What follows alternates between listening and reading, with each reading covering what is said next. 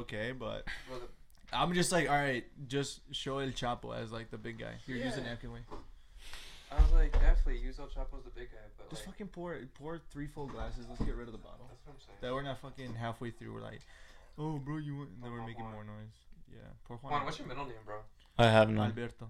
You have none. Nah, you don't but have a middle name? No, Is I don't. Juan Barbosa. yeah, Can we Your give? Can did- we give you a nickname? A middle name?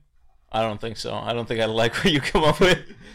Did your parents just get like lazy or tired, or you like? I'm I'm like Juan Barbosa the second or third or some shit. Oh, I know that I have a. Do you have Uh, like a second or third last name? oh, I guess yeah. I mean, who everyone does, but like I, like I don't. Like names. on I don't on use your- it. No, I don't stuff? use it. No, Oh. Like it's not on your birth certificate. nah. Junior's on my birth certificate. Wait, it's literally Juan Barbosa Jr. Damn right. like the word junior. That's That's Damn right, homie. Yeah, because your fiance always calls it Junior, and it always throws me off. She's like Junior, and I was like, he's a grown fucking man. like, get- If anything, that's low key like yeah. that. Low key has become like the middle name equivalent. But only like my very close family ever calls me that because nobody ever knows this shit except for now you guys and the Now rest of the we're- now- podcasting yeah, world. Exactly. Now everybody knows. Fuck you-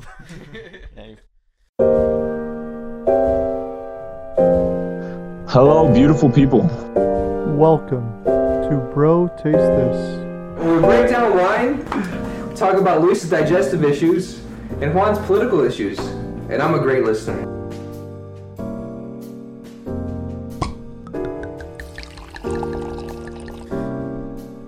Good morning, good evening, and good afternoon. Thank you for joining us on another episode of Bro Taste This, where we break down wine, food, news, and our childhood trauma. I am Juan Legend. Joining me is Jay motherfucking May, as well as Luis Pablo today. yeah. What, what, what, what are we talking about today?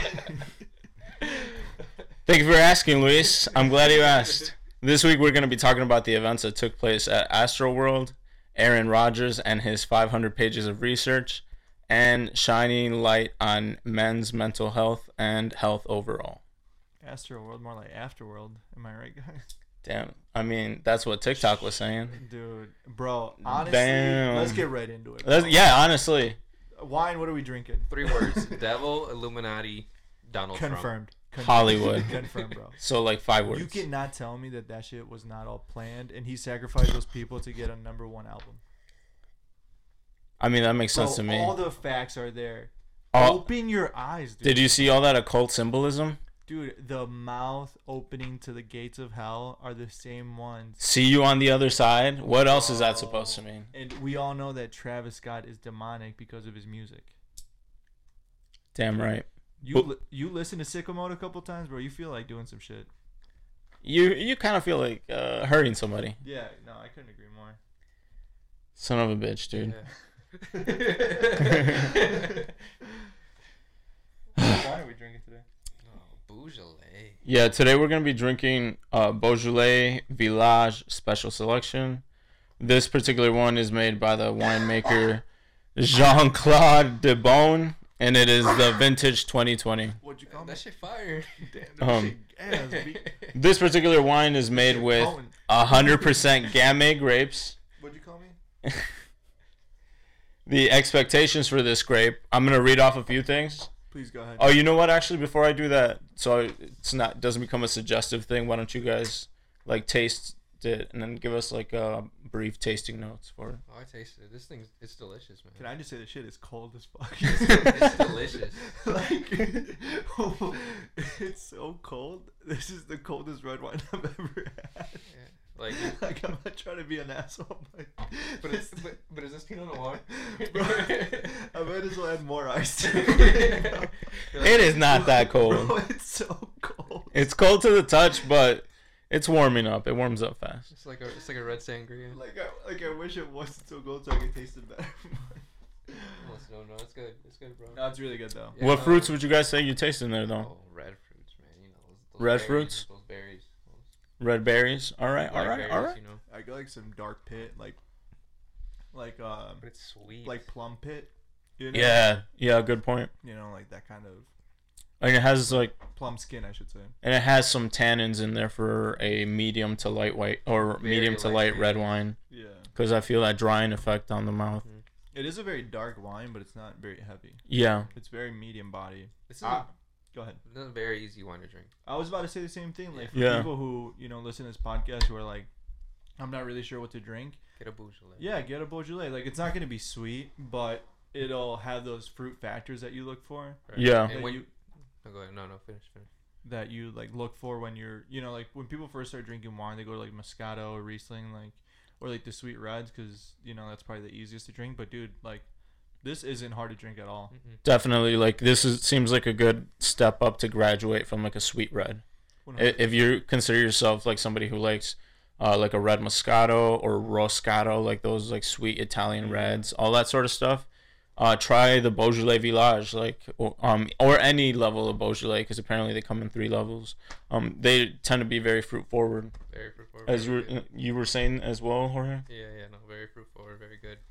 And and you look cool. Asking that guy at the wine stand, he was like, "Hey, Yeah. do you have any Beaujolais?" Like yeah. Damn right. It's a good French, easy to drink wine. It's a sexy French Yes, word. Yeah. Right, Yeah. Beaujolais just. Just say that like very two or three times in front of a girl. Just walk in and be like, bonjour, bonsoir, bon après-midi. Uh, je m'appelle Louis. I was wondering if you had uh, the Beaujolais today. They're like, all right, all right, you fucking. All right, Mexican." Toronto over here. all right, you dirty Mexican. Anyways, you, can't. it was a good wine. You'll like it. All right. Well, as I was saying earlier, this particular one is made by Jean Claude Debon. The vintage is or the year is 2020. Sorry, what was the name? Jean Claude The guy? Debon. What's The the movie middle guy? name? What, what was it? Claude. The guy from The Heart of Lion. Yeah, like Jean guy Claude Van Damme. The guy from Expendables. It was like his uh, slightly uglier French cousin. Yeah. That that is you a mean the vinter. muscles from Brussels, bro. Have some reason. Damn right. What is this? What is what? Why is it? Anyways, before you guys Please go. interrupted over here. The price on this wine happens to be fourteen dollars. The expectations for these grape Cheap. or this grape um uh, are gonna be red berry, perfumey, very floral. The wine bursts on the palate with like some dark cherry or perhaps cassis and cocoa notes. What's cassis? Cassis Oh, is a, de a cassis stuff? dark purple fruit. You ever tried one? I've not. I've had uh, creme de cassis though, Yeah. like the liqueur that he's talking yeah, about. yeah, Yeah. That's that's the only way. The reason that I know it. Yeah, that's the only reason that I know. I haven't had a lot that particular fruit, but I've had a shit ton of of uh, different liqueurs, so that's how I know that one. Like. I was gonna say Beaujolais is located on the southern tail of Burgundy. It's located just north of the city of Lyon. Its picturesque vineyards sit amidst rolling hills and run along the river Saône, where winemaking dates back to the time of the ancient Romans. The soils here are composed of mostly granite. The area has a slightly warmer climate than the rest of the Burgundy region. Cool. No, Yeah. it's really good wine. Definitely, I um, go get it because if you drink wine or if you want to start drinking wine, that's kind of my biggest thing is go try something like this and it just it's a nice step up for uh, casual wine drinkers. Eh, I- yeah, I was gonna say this actually happens to be like the recommendation for most casual wine drinkers. If you if you're having a party, Yeah. if you're having a get together, if you just want some everyday wine that you want to keep around the house, this is the wine to to go with that because it's super light, super easy to drink. It almost drinks like alcoholic juice. It's it's just it's super delicious. Um, but yeah, it, it is a very uh, good casual wine to keep around the house for get-togethers, parties, podcasts with two other friends, you know, Yeah, things like other- that. Two other dirty Mexicans. Whoa. Whoa, What's up with the aggressiveness today, Pablo? Are you alright? You know what? Man, why are you always lumping this guy into Mexicans? bro? Let's, let's talk about it. Yeah, we all know that he's uh, clearly not Mexican from El I'm, Salvador. I'm clearly Nigerian. Oh, Clearly. you know what that means? Breaking news. uh, we are talking about Astro World and the events that took place over the weekend. um, gentlemen, can you tell me what your uh, thoughts on the event was before I start going to the facts, or what you have heard about the what happened? facts. the facts. Yeah, the fact, like actual facts, not just I- the satanic. No, let's hear the facts first. the facts first. Okay. I just want statements. I don't want explanations. I want s- Okay. statements. Okay, statements. Don't Live Nation Entertainment are the ones that hold the event. They also do Lollapalooza and a couple other events like across the world, and they are pretty much known for their bad planning and bad security. Uh, specifically, like I went to Lollapalooza this last, uh, most recently, like a month or two ago, and yeah, I mean people run in. They don't hire enough security. The safety checks are always way minimal. You can pretty much sneak in with anything. It's it's it's pretty easy Yeah. and for Astroworld in general, the same thing happened, except on a much bigger scale. Like there wasn't enough security. Um, a bunch of kids ran in because they wanted to go see Travis Scott, and specifically during Travis Scott performance was when the biggest incidents happened, and the biggest injuries was he was the only artist performing at once. So at that time, which makes sense because he's the you know it's kind of his main event, but at the same time you have like fifty thousand kids, not kids, but like you know young adults Yeah, yo- all young people. at Yeah. the same exact spot at the same you know location so that's when they had eight people die on friday night um, and hundreds more were injured. There was essentially like a stampede trying to go watch him.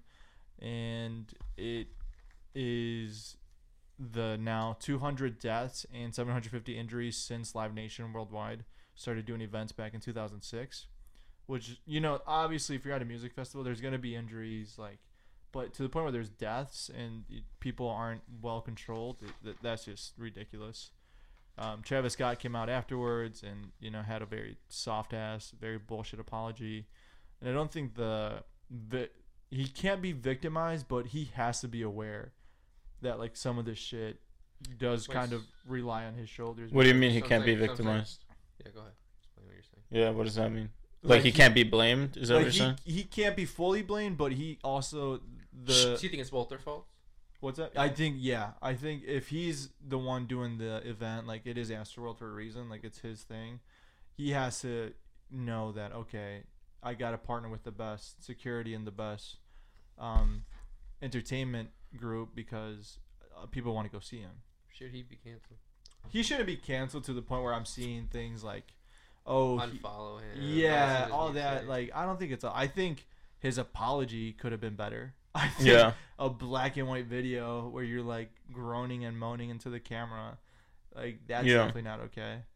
Just because it looks so soft and, And he like- looked like distracted the whole time. yeah, he was like, like, oh man, twirling with his hair and yeah, stuff. Yeah, and it's like that looks worse than what actually happened. And like when you're, dude, it's difficult when you're at that event as a attendee to like maneuver around. So I can imagine like he's up there on stage doing the Fortnite dances, and you're not fully aware of what's going on because you just got somebody in your ear and you got the music in your ears. You're kind of like distracted, and he's trying to perform the whole time. while while reading for this story, did you guys come up or come across how uh, some incidents like this have happened with him in the past?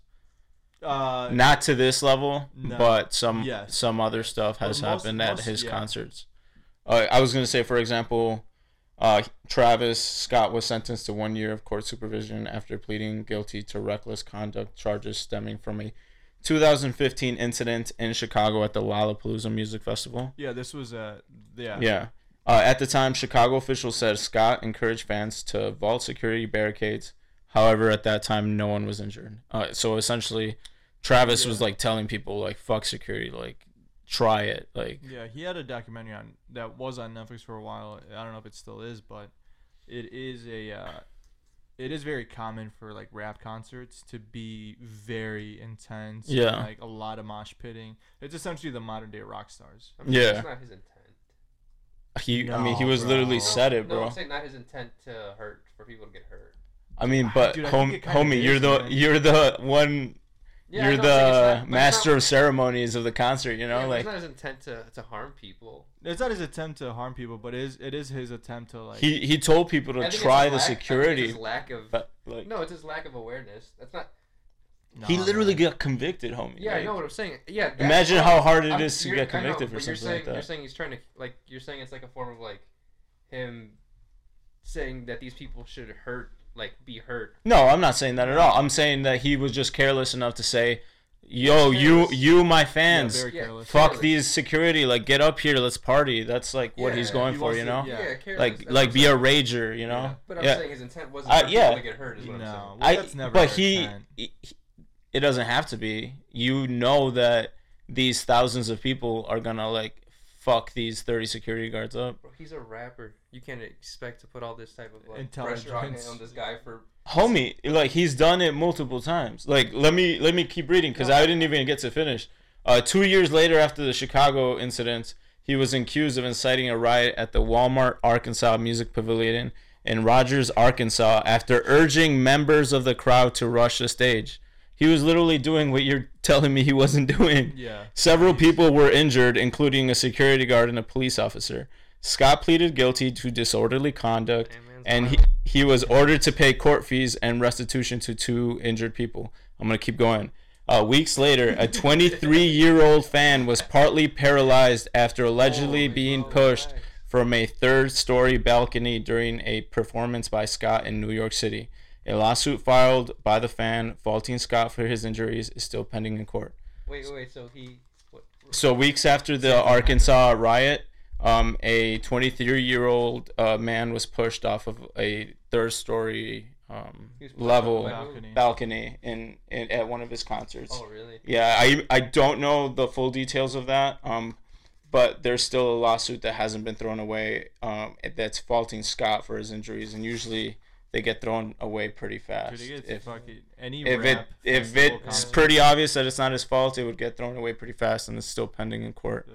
And it's been in court for at least a few years now. Dude, it, it's it, it feels very unsafe. Like I've had to Yeah. I've had to leave Lollapalooza stages before because it's just too The wild. crowd might be Dude, too rowdy. Yeah. Yeah, specifically at the most recent one, um, Young Th- no not Young Thug, uh, Playboi Carti came out and he performed right before Miley Cyrus, which is a terrible idea because there was these like 16, 14 year old like you know tiny white girls that were just like we're gonna camp out, we're gonna wait for Miley Cyrus because we want to see a good spot, and obviously like mobs of people rushed to go see Playboi And then just bullied them out of the way, essentially. bullied Them. Well, they were like, they were actively being told like, you guys need to leave. Like Yeah. it's gonna get crazy, and the girls were like, no, we're gonna stay. And do people got hurt? You know, people got pushed over. Like essentially, you know, same thing. But that's what happens with these rap guys, man. Like Yeah. they they throw on a hell of a performance. These There's mosh pits. Fuck these rap. yeah, dude. That's why I only listen to fucking country. All right. Damn right, man. uh, God, guns, and country. If it that's doesn't talk about the flag and God, I ain't listening. Hey, true. And uh, let's go, Brandon. Let's all give a round of applause. That's right. Let's go, Brandon. Who's Brandon? Bro. All right, yeah. Don't don't be coy. Tell us what your people mean by "Let's go, Brandon." Yeah, man. I don't know what that means. Oh, he's being serious. Ah, okay, All okay. right, fair enough. He's not one of those kind of Trumpies. Oh, Oh, I'm oh. Trump, breaking bro. news. Aaron Stop Rodgers. Aaron Rodgers has stated that he's immunized. At this point, the people think it's an, or this is an inside joke we're going with. You're a Trumpy. You're gonna be defending their kind. Yeah, I'm, a Oh, I'm gonna defend them. All right, uh, fellow anti-vaxxer Aaron Rodgers has come out and said he's done his own research over 500 pages and has even consulted now good friend Joe Rogan for treatments against against COVID. Uh, while discussing treatments, I've been taking monos- monoclonal antibodies, ivermectin, zinc, vitamin C and D, and HCQ, and I feel pretty incredible. He told the Pat McAfee show. the In horse, rating, in horse GH. the And wait, what? In eight- horse, horse GH. Yeah. hor- Oh, okay. Is that the ivermectin shit? No, man. But he's What the hell is horse GH? Growth hormone. Yeah. Oh, okay. Yeah. the reigning NFL MVP claimed to be to say he has an allergy against the uh, mRNA in the Pfizer and Moderna vaccines and chose not to get the Johnson Johnson shot due to reported side effects. Okay. Let's re- quickly just go around the room, starting with uh, Jay. Uh, do you are Really- you really funny?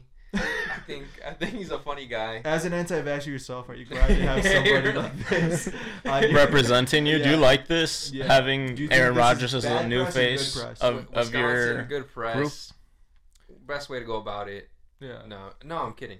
um, Aaron Aaron Rodgers was I don't know. I think I think it's kind of stupid since like NFL they're not forcing them to get vax. If I'm understanding this right. is correct. You're correct. What's what's really I don't really see the harm of what he. Let, let me give it- you guys like the but, like, 101 of the don't why- situation. I don't understand why he did it. I guess. Yeah. Like it really makes no sense. Like, L- let me give you guys a 101 and then we'll hear like what you guys but I also think it's fucking stupid because like I know they make them like wear masks on the side. Maybe that's Yeah. how he wants to do it. But they're out in the field, freaking breathing on each other, A lot of jumping it each is other. semantics and looks. Yeah, Yeah. it's- It is. Just. It's just the look of it, which also is kind of stupid at this point. Like, like if, I- I- make make them wear a mask on the field then, if that's what works. You know what I mean? that's that's not what people are angry about. What- The number one issue that I've seen people like be upset about is that he represented himself as having like been vaccinated. Because He was telling people. During- he was immunized. during an yeah during an interview um he exactly when he said they or he was asked uh Aaron what's your opinion on the vaccine or have you been uh vaccinated? He was I he said I have been uh immunized yes. Others on the team have not been vaccinated you know using that keyword others you know excluding himself from that group and say and then he went on to say that's their opinion and I respect that. Obviously like that sim- or that statement sounds very harmless but when you go like and see it with like a 2020 hindsight he was literally lying and telling people for months and giving interviews with no masks to people who had the right to know that he was vaccinated or not. I think this just means that he should run for mayor. I agree. I you know let's honestly this low key, office. Low don't key governor. Yeah. this yeah, this makes sense yeah It does. It does. Yeah. Worst worst governor. A good ever liar. is- A Yeah. good liar is a good politician. Yeah, So I, uh, you're not wrong about that uh, so that's I- totally I right think. I think we should change the narrative here and Wisconsin and already say- loves him. and say Aaron Rodgers 20, 2024. Yeah, for mayor. I dude, I couldn't agree. For a governor, that means. I low key totally agree with you I think that's our new our new Fuck slogan that we're gonna pursue. Hi- him and his fiance, who yes. uh his fiance then The there was a, Shailene Woodley or yeah yeah sh- uh yeah there was a oh, he's stuck to one girl now. Yeah, he's he's uh Nice. fiancéed up, and you'll see why. There was a photograph of a man who looked similar to Aaron Rodgers out in the streets, Mm-hmm. and it wasn't him. It was just some guy that looked like him, Yeah. and they were like, "Oh, there's this picture of Aaron Rodgers still out and about," and it wasn't him. And it like if you looked at the picture, you're like, clearly that's it was Aaron never him it was like a the guy was way too thin Yeah, but then his fiance Shailene Woodley came out and said, "Wow, this press uh, only wants to do uh, anything to get scraps on my fiance. I know Aaron's body very well, and his feet are much bigger." and then she had a winky face You Quote. should have said it Monica, Monica Whoa. Lewinsky. Yeah, what the fuck is this? She's like, his feet would, are much bigger. What, what kind of shit? Hey, you know, shout out to Shailene Woodley for being a ride or die. You know what I mean? She's like, no, I that's got true you. I that's got you, true boo. I got you, boo.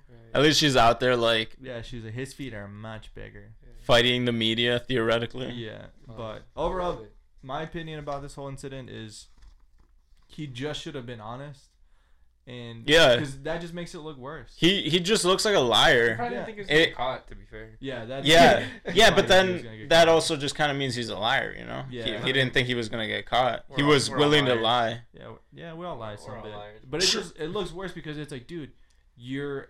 I get it when like these athletes don't want to. Kyrie Irving's another issue, but yeah i was gonna say i feel like Kyrie Irving He's a weirdo. I, I respect I, I understand that he's a weirdo and he has some weird opinions but Kyrie Irving is a flat earther. I know I know. I don't think any of his opinions should be. I know I know but Hey, but he's a hell of a he baller. all I'm saying he is can shoot those hoops. at least the dude was straight up yeah, at least the dude was straight up He was honest. he was honest from the beginning he's like yo I don't I don't know how we feel about this I'm not gonna get the Yeah, vaccine he's like, fuck And essentially, if I remember correctly, the city of New York wanted him to get vaccinated, but like the opponent teams that had to come into the city uh, didn't necessarily have to get vaccinated. Right. Well, so again, it was, semantics. yeah. So it was, I don't know. No, but Eh, everyone- He kind of had a little bit of a leg to stand on on that, like arguing that the NBA is shit. vaccinated, except for him. Is it at this point? Yeah. Yeah. Okay. Well, well, because there's you can't play at certain away games. That was that that's was my point. So, yeah. Like, other teams that don't, they don't have to in their state, they still have to because they can't play Yeah. in other games. So it doesn't make. Yeah. The the last I had looked into is like three weeks ago. So, So, it's just it's so- just him. I yeah. know Andrew Wiggins was there for a minute not getting vaccinated, but I'm pretty sure he's playing now. What They're- are- is he playing now, Kyrie? Still? No, No. Kyrie's not. He's, He's not. he's refusing to get Like, the vax. do you guys think he's gonna sit out the year? Honestly, Is that what it looks like? Honestly, I think he will. who cares, man? I don't know. You're you're the He's a- NBA fan that's though. what I'm Like, you're saying. the Like NBA Kyrie, guy. he's already he's won he's won a few chips. I mean, not on his own without LeBron, but I mean, he, he could retire and he could be fine. Like he's very, very, very, very well off. Okay. Like, Yeah. And he's also part of a super team. It's not like his team desperately Shoot. needs him. yeah. Like yeah, and The only reason they still didn't make the finals last year was because fucking Kevin Durant's foot is a size 17. I mean, genuinely, like, big fact. yeah. No, Bucks. As. Shailene Woodley would say, his feet are a lot bigger. um, yeah, what do you think about this, Jay? Do you think Kyrie should get the vax and play, or do you No, think man, stick, stick. I mean, at this point, like, what do you look like if you go back on your word now? that's true? Like, he's made such a strong stance of saying, "Hey, no," like the way he'd look if he got it, it's kind of like, It's eh. like, ah, they got you. you know what I mean? Like, no, no, I don't think, I don't think he. It's there's no reason for him to come back. I don't see a reason. He has money. He has everything that he wants. You know, like he could. He doesn't need it. No, that's he could true. play basketball in other leagues.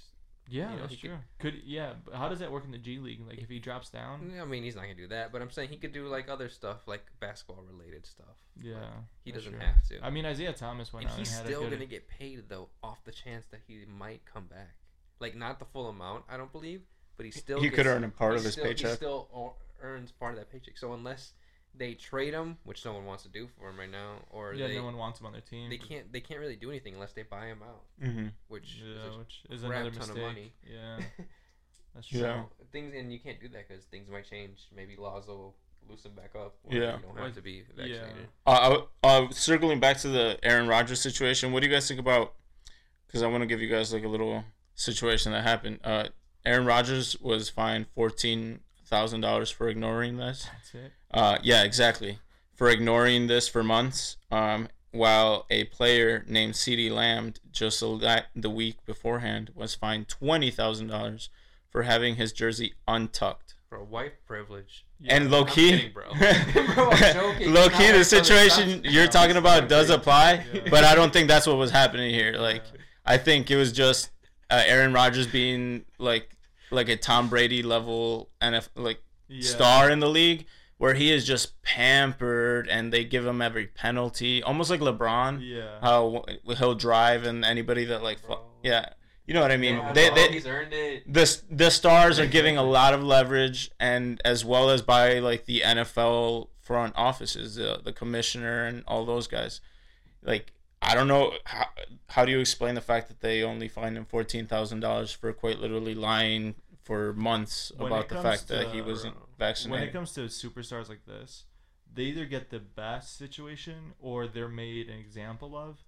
And with the Rona and with Aaron Rodgers, especially being in Wisconsin, which is like, yes, it was a blue state, but it is a predominantly red state in most areas.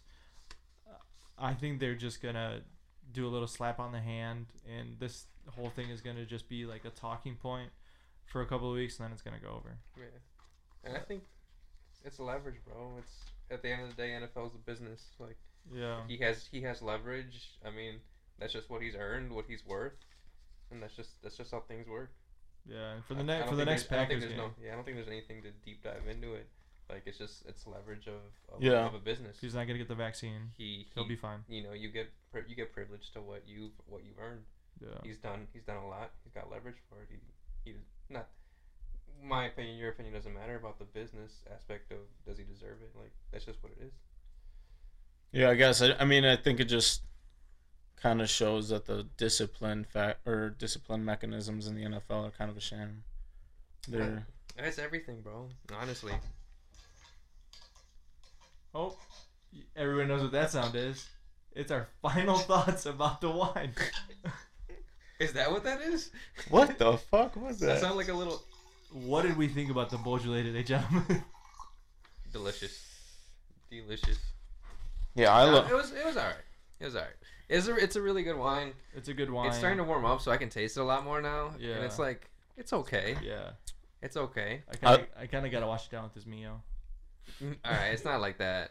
But no, it's it's all right. The Beaujolais is all right. Yeah, I think This- it's it's a good uh, wine for uh, if you're hosting a party. But I think besides that, you can definitely find better stuff. get a like a higher end Beaujolais. But I I drink it again for like a, ca- a casual like Yeah. nightcap. And this was like 13 14 dollars. Yeah, that's Right. a bargain and a half. Yeah. It's So bargain and a half. Yeah. keep that in mind when you're, you know, thinking about stuff. No, absolutely. It's got a really cool cork on it. It does. It's Can. I see?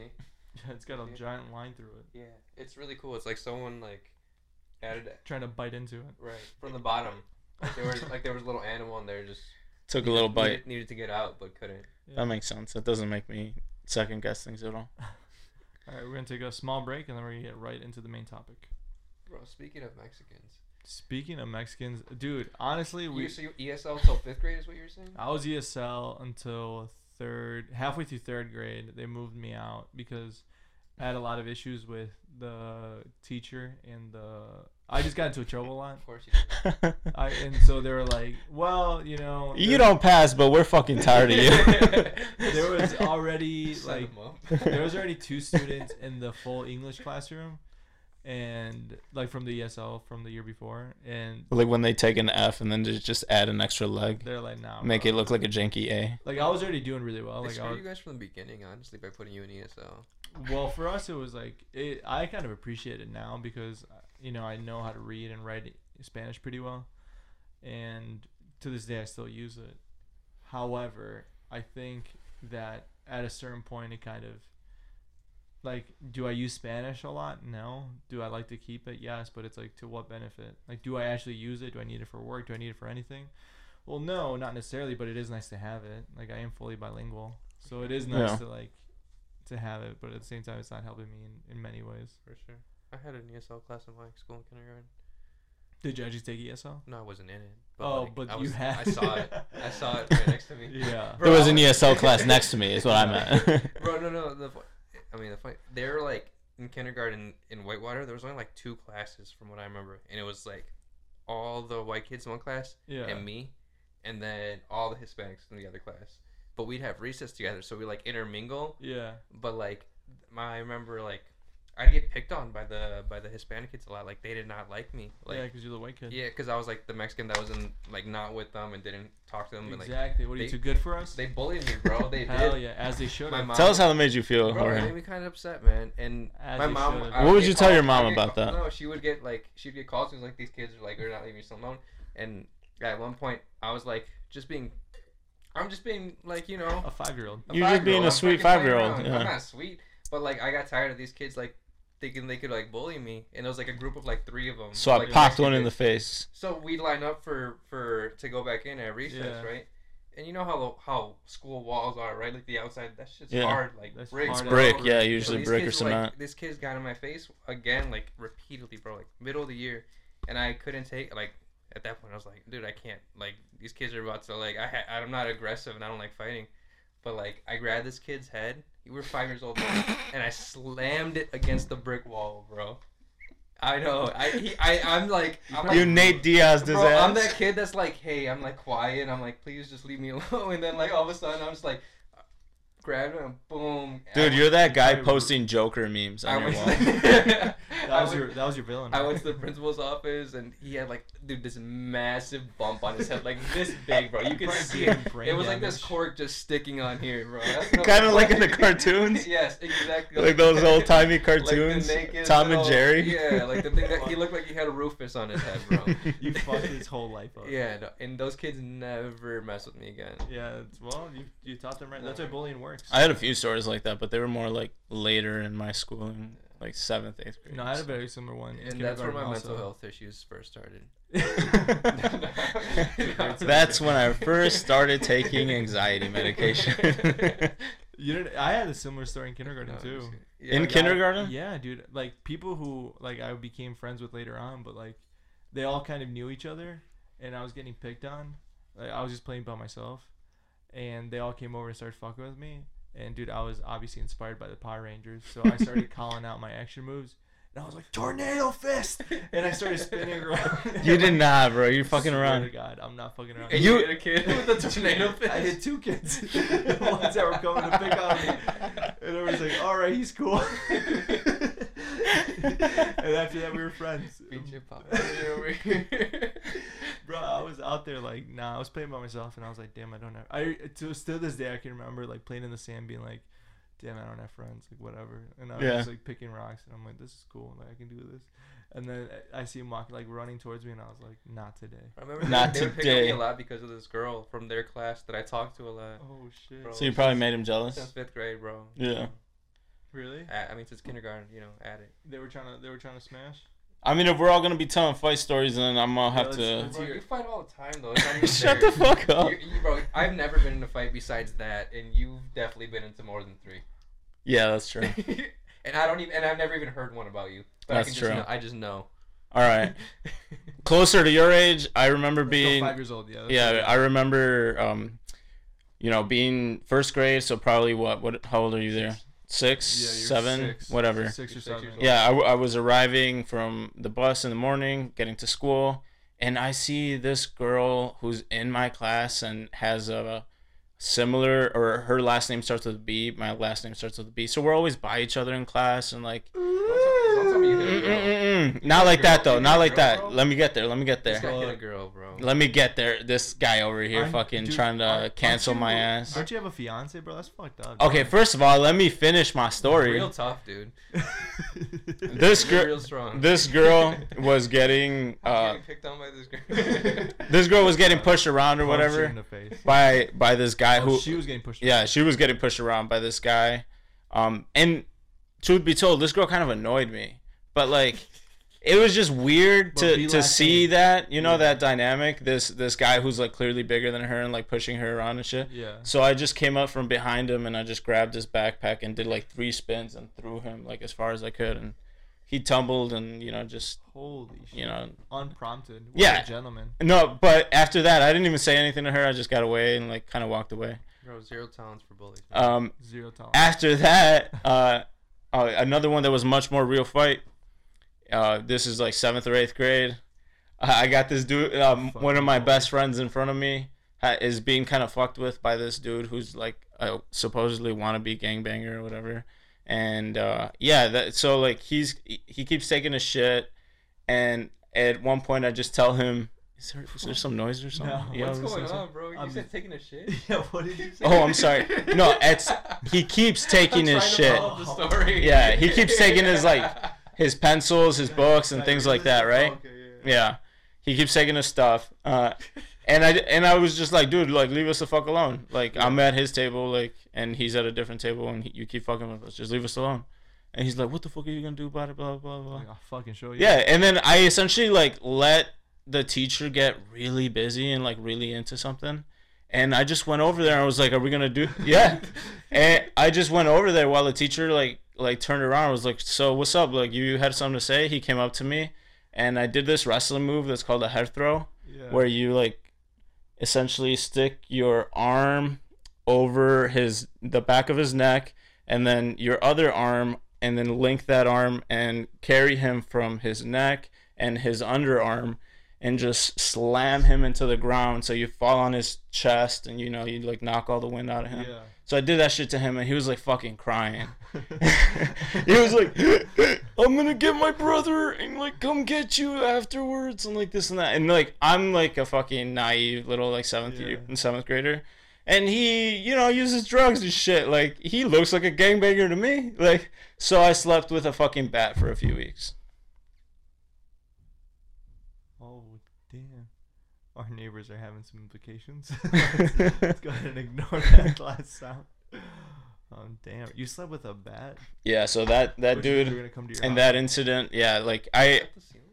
No. Oh. They were slamming the. okay, that they No. weren't at us. No. Okay, all right, that low key made me think that we were being No. Fuck him. Okay. And Blue Lives Matter more. Uh, Even more than. that was such a good video. We're Such good referencing. Colin Jost and Michael Che swapping jokes on SNL's Christmas episode. Go watch it. Uh, linked in the description down below. This episode, episode 10, congratulations, gentlemen. We made it to double digits. We are talking about men's health awareness as it is November, which is uh, Men's Health Awareness Month. June is Men's Health Month. Um, and the thing that we're going to talk about today is a lot of mental health, what we've dealt with, as well as some of the facts that are kind of just not swept underneath the carpet, but most people aren't full uh, familiar with. So really quickly, I'm gonna just run off, and then we'll talk about um, some issues afterwards. So five major mental health problems affecting men. uh, Yum. I don't know what was in my throat there. Over 6 million men suffer from depression uh, every year. Approximately 19.1 million from ages 18 to 54 have anxiety disorder. 2.3 million Americans are affected by bipolar disorder. 3.5 million Americans are diagnosed with schizophrenia. And approximately 10% of the male patients with anorexia and bulimia, 35% of those have binge eating disorder. So, oh, oh 10% of all men have anorexia or bulimia. That's what I meant. And 35% of those have binge eating disorder. Uh, back to some more facts. Uh, one in five, one in eight men have common illness such as anxiety, depression, and panic disorder. Uh, 73% of adults who go missing are men. 87% of those who sleep rough are men. Uh, looking at the prison system, 95% of the prison population is men. 72% of male prisoners suffering from two or more mental disorders. Uh, when it comes to substance abuse, uh, we have men are more likely than women. Uh, 8.7 men and 3.7 women are affected by um, substance abuse. Four and five suicides are men, uh, and suicide is the most common death for men 35 years and younger. So that's the, the highest one. And in the last five years, the, the suicide rate in males aged 45 through 59 has increased significantly to uh, 22.2 deaths per 100,000 population. So it also revealed that the rate was 10 times higher in men who have lower socioeconomic status than affluent males. So, gentlemen, um, all three have been pretty open about ourselves on the podcast. Today will be more of that, uh, just speaking about not only uh, mental health, but mental health awareness, some of the stuff that we've done, some of the stuff that's worked for us. So, um, Juan, I know you wanted to give a couple more facts and go on the issue. Yeah, um, I mean, just speaking about that last fact, um, about how in the last five years, uh, suicide has increased significantly, um, for men, um, and I just wanted to build on some and flesh out some of that da- data that we were reading. I had come across an article that essentially um, had talked about how a lot of these trends are linked to uh, jobs and uh, job trends, um, specifically about how economic forces are making men less appealing to partners. And it can tie uh, from a lot of things from um, outsourcing jobs to China to the opioid epidemic. Some of this uh, revealing data that we came across came from uh, University of Zurich economist David Dorn. Uh, in 2017, he had a paper called "When Work Disappears: Manufacturing and Decline and the Falling Marriage Market Value of Men." Dorn and his colleagues crunched the numbers from 1990 to 2014. They found that employability and marriageability are deeply intertwined. Oh, 100%. And uh, one thing that we'll definitely talk about today is uh, the pressure that it is to feel, and this is something that Jay wanted to bring up, so we'll give him the, the floor in a couple seconds here. Um, the pressure that it is to be a providing man. Yeah, no, definitely. It's um, it's I think it's more. I think it's more of the dynamic. You know, I think this is a real, um, you know, we talk about suicide rates and all that.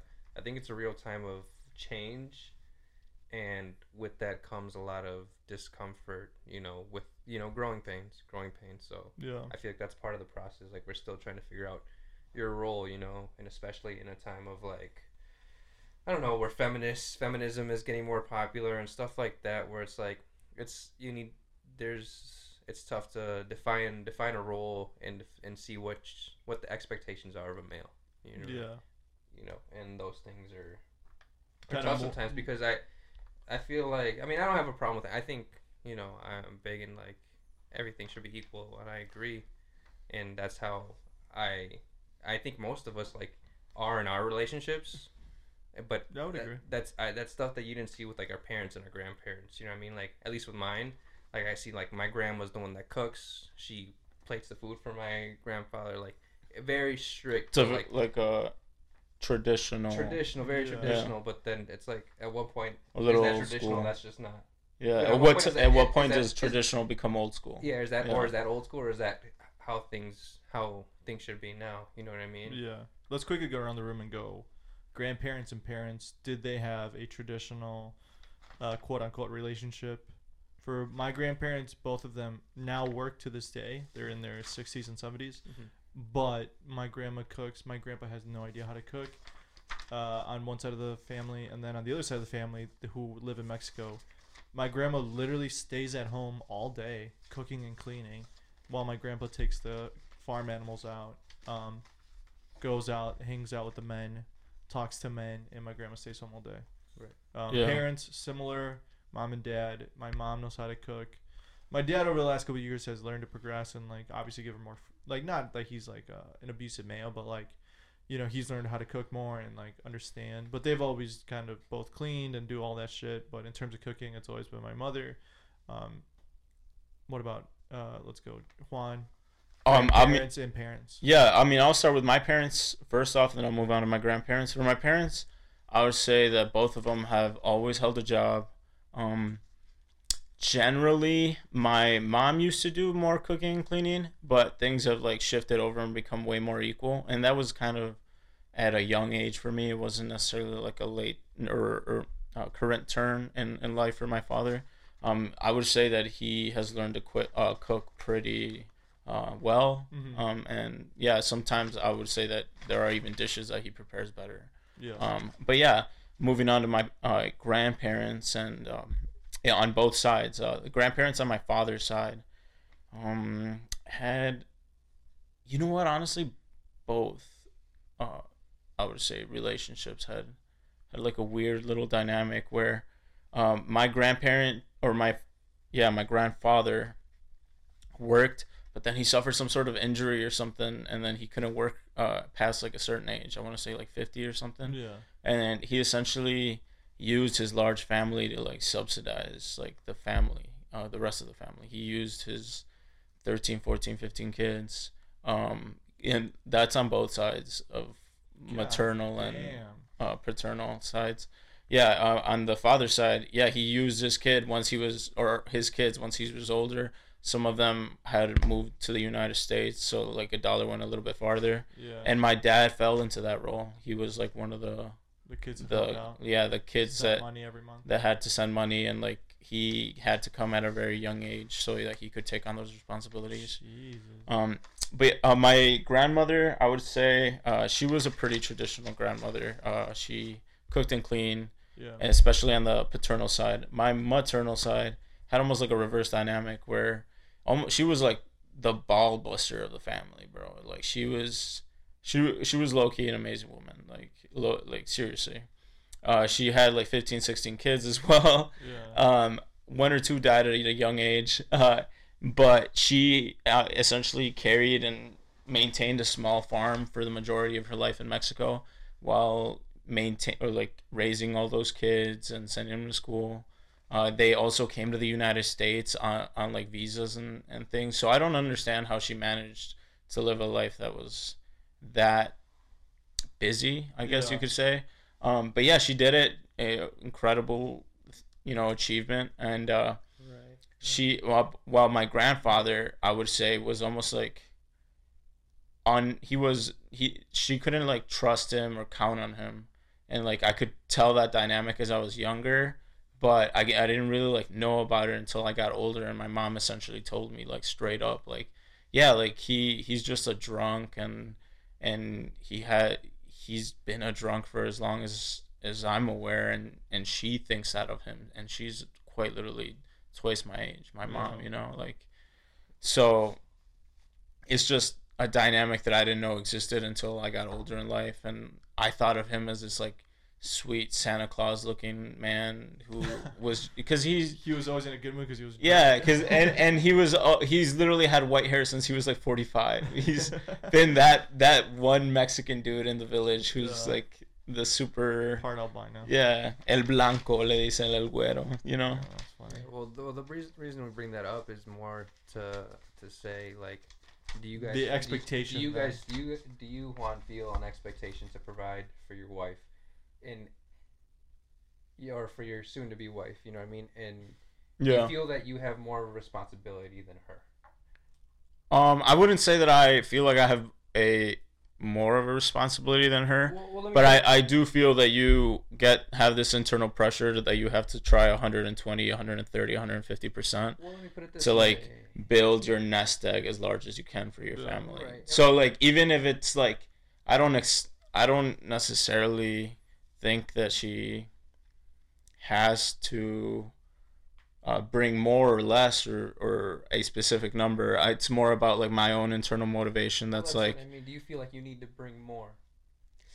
see that's my thing though. Like I feel like this pressure is internal rather than external. Like I don't I don't You- view it it I'm saying, external? I'm saying you though, not not her, not Yeah. her, but I'm saying like you. Like, That's in my her- point. Like I don't view it as more or less. I just view it as like I have to bring as much as I can and as much as like like as much sweat and blood and tears as I can pour into that nest egg. Like do you know what I mean? Like I get what Yeah, you're that's saying. what- like yeah. that's a very like internal motivating factor and and for whatever reason like my brain doesn't go to like oh like she's earning this much therefore I have to earn more. It's like And I'm not talking about that. I'm saying like the pressure of you doing yes. yourself. Because, Yeah. because definitely. There's, there's a difference because It I mean, even for not from not from just how other people would see it, but how you see it. Like, Yeah. If you saw a situation where it's like, hey, you didn't, you you worked and she didn't have to, like, is that that looks that from the from the outside, that almost looks like it's okay.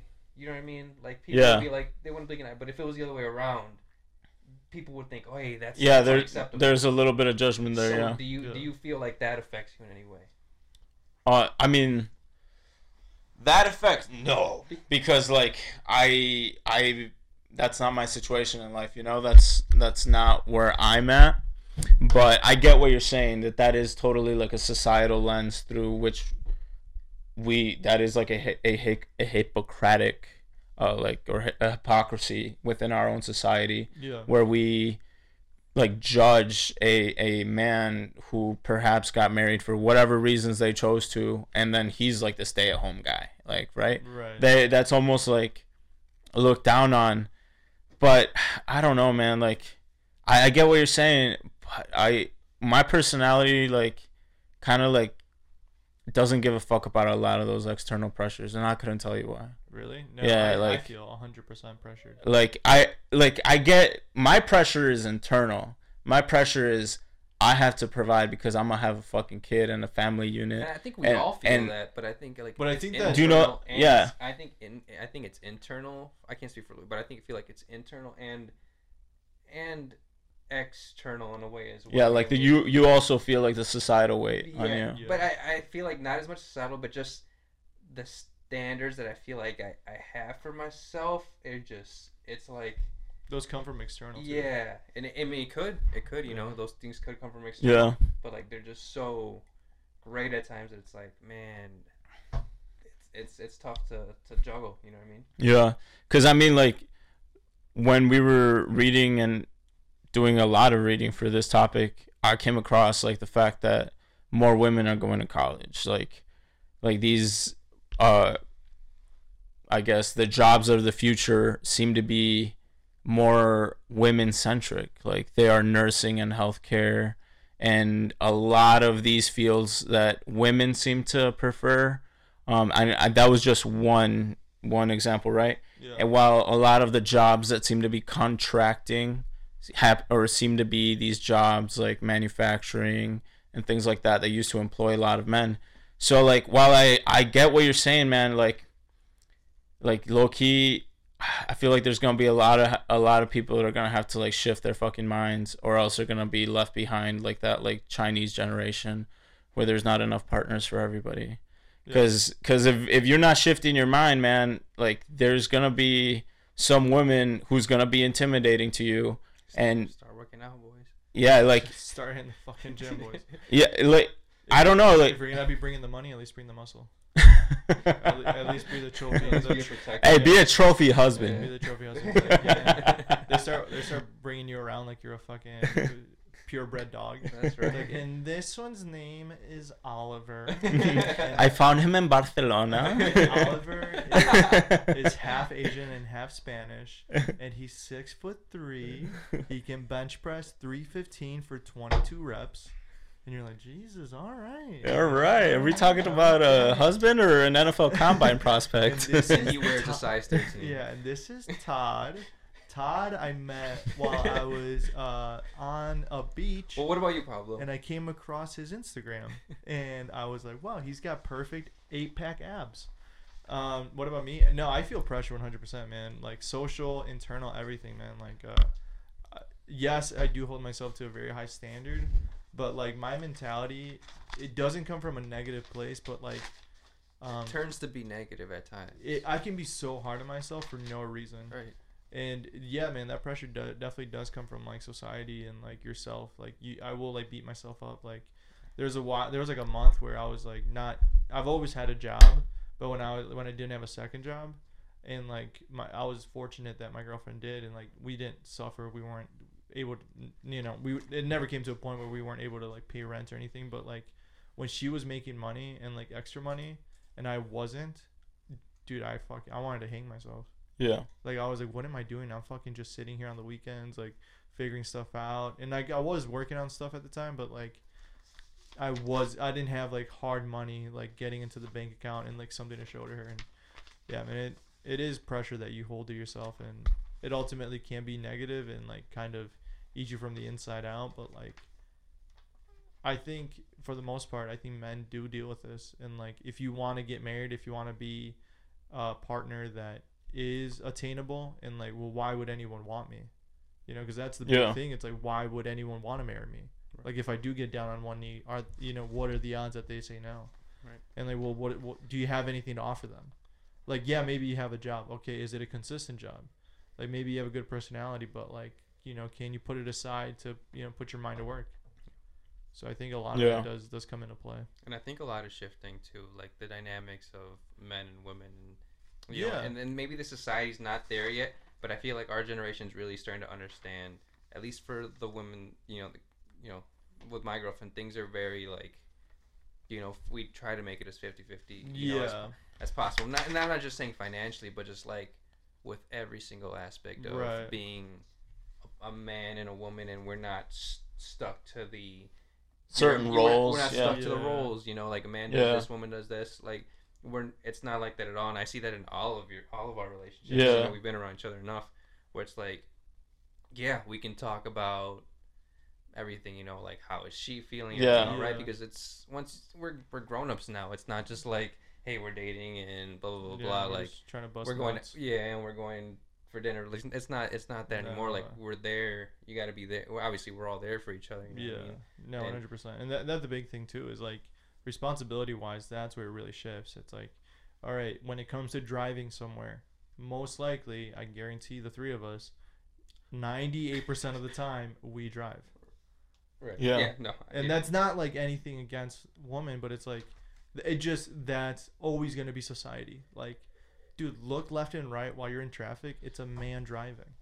Like, and that's nothing to do with it. Like, there's no. It's just that's the norm, and it's not even a question. Mm-hmm.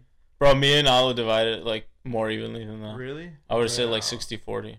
No, Oh, dude, I, I drive drive. like hundred percent I- of the time. I drive 100 percent of the Yeah. time. I'll drive Even like if it's not my car at the time. I'll I'll, dr- I'll drive all of the trips in my car. Um, it- yeah, basically all the trips in my car. But if she's taking her car, she drives. Yeah. And if if it's like late at night, and it's just a specific kind of situation, I'll let her drive. Cause like when you've had you know a whiskey or two. And, nah, like I'm talking like three in the morning. It's like I am not to be trusted at that time. I know myself. you have bad vision or what? No, I I I get drowsy and I know myself and I'm I'm not Oh, to be trusted. You So your like, head all that, or? no, I I just will be fine and then suddenly like and you just like uh, shift to the side. So I'm like to, me not never let you drive my car. Fuck. I'm saying at like 3 a.m. in the morning or, or That's situations like that, right? Who's out at 3 a.m. anymore? But yeah, in situations like that, I would say I would say that.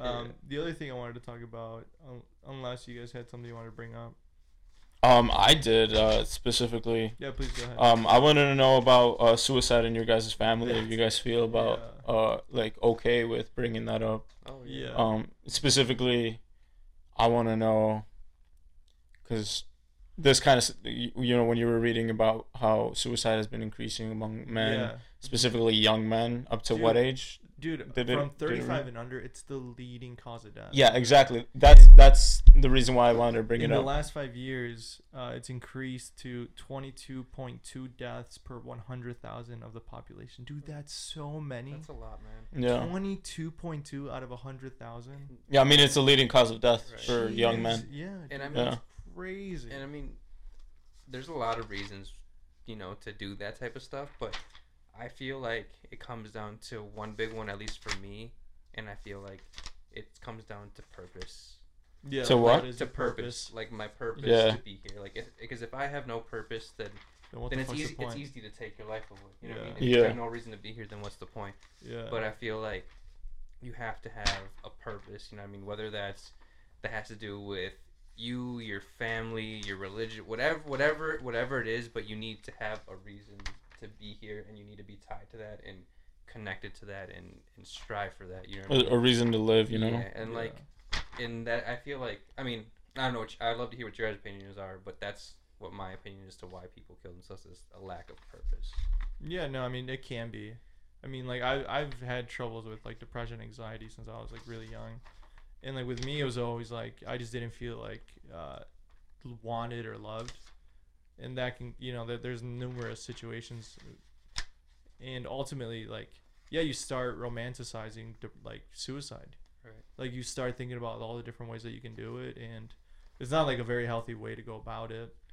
But there is a point where you're like, well, what's the point of this anymore? Well, that's what I'm saying. like What's it's just point? repetitiveness like you just wake up you go to school Yeah, you come home and then you're like well i'm doing all the things that i should be doing like i'm part of a sports team like i stay after school like i'm working out i'm reading books like i'm in the fucking ap classes and even through all that like it's not nothing's gonna fill that void But, uh, yeah, I- Yeah. and, uh, that's what I feel like. I mean, that's what I feel like. Purpose is is like that, that to an extent Yeah. that void. Like there has to be a a reason to why you're doing all that stuff. Like it's good that you're striving for stuff, but there's got to be a reason to why you're striving Right. for stuff. You know what I mean? like are you doing it for you or are you doing it to like Yeah. around you you're setting yourself up as like on a podium and like look at what i'm doing like Right, i'm going to college And I'm that's not a good. Pur- that's not a valid purpose, and No. your subconscious knows that it's not a good purpose. right you're not doing it for you you're doing it because like you think it's the right thing to do and like ultimately like just to cut to the chase like fucking seek therapy that's like my number one if anyone's Yeah. gonna take anything from this is just like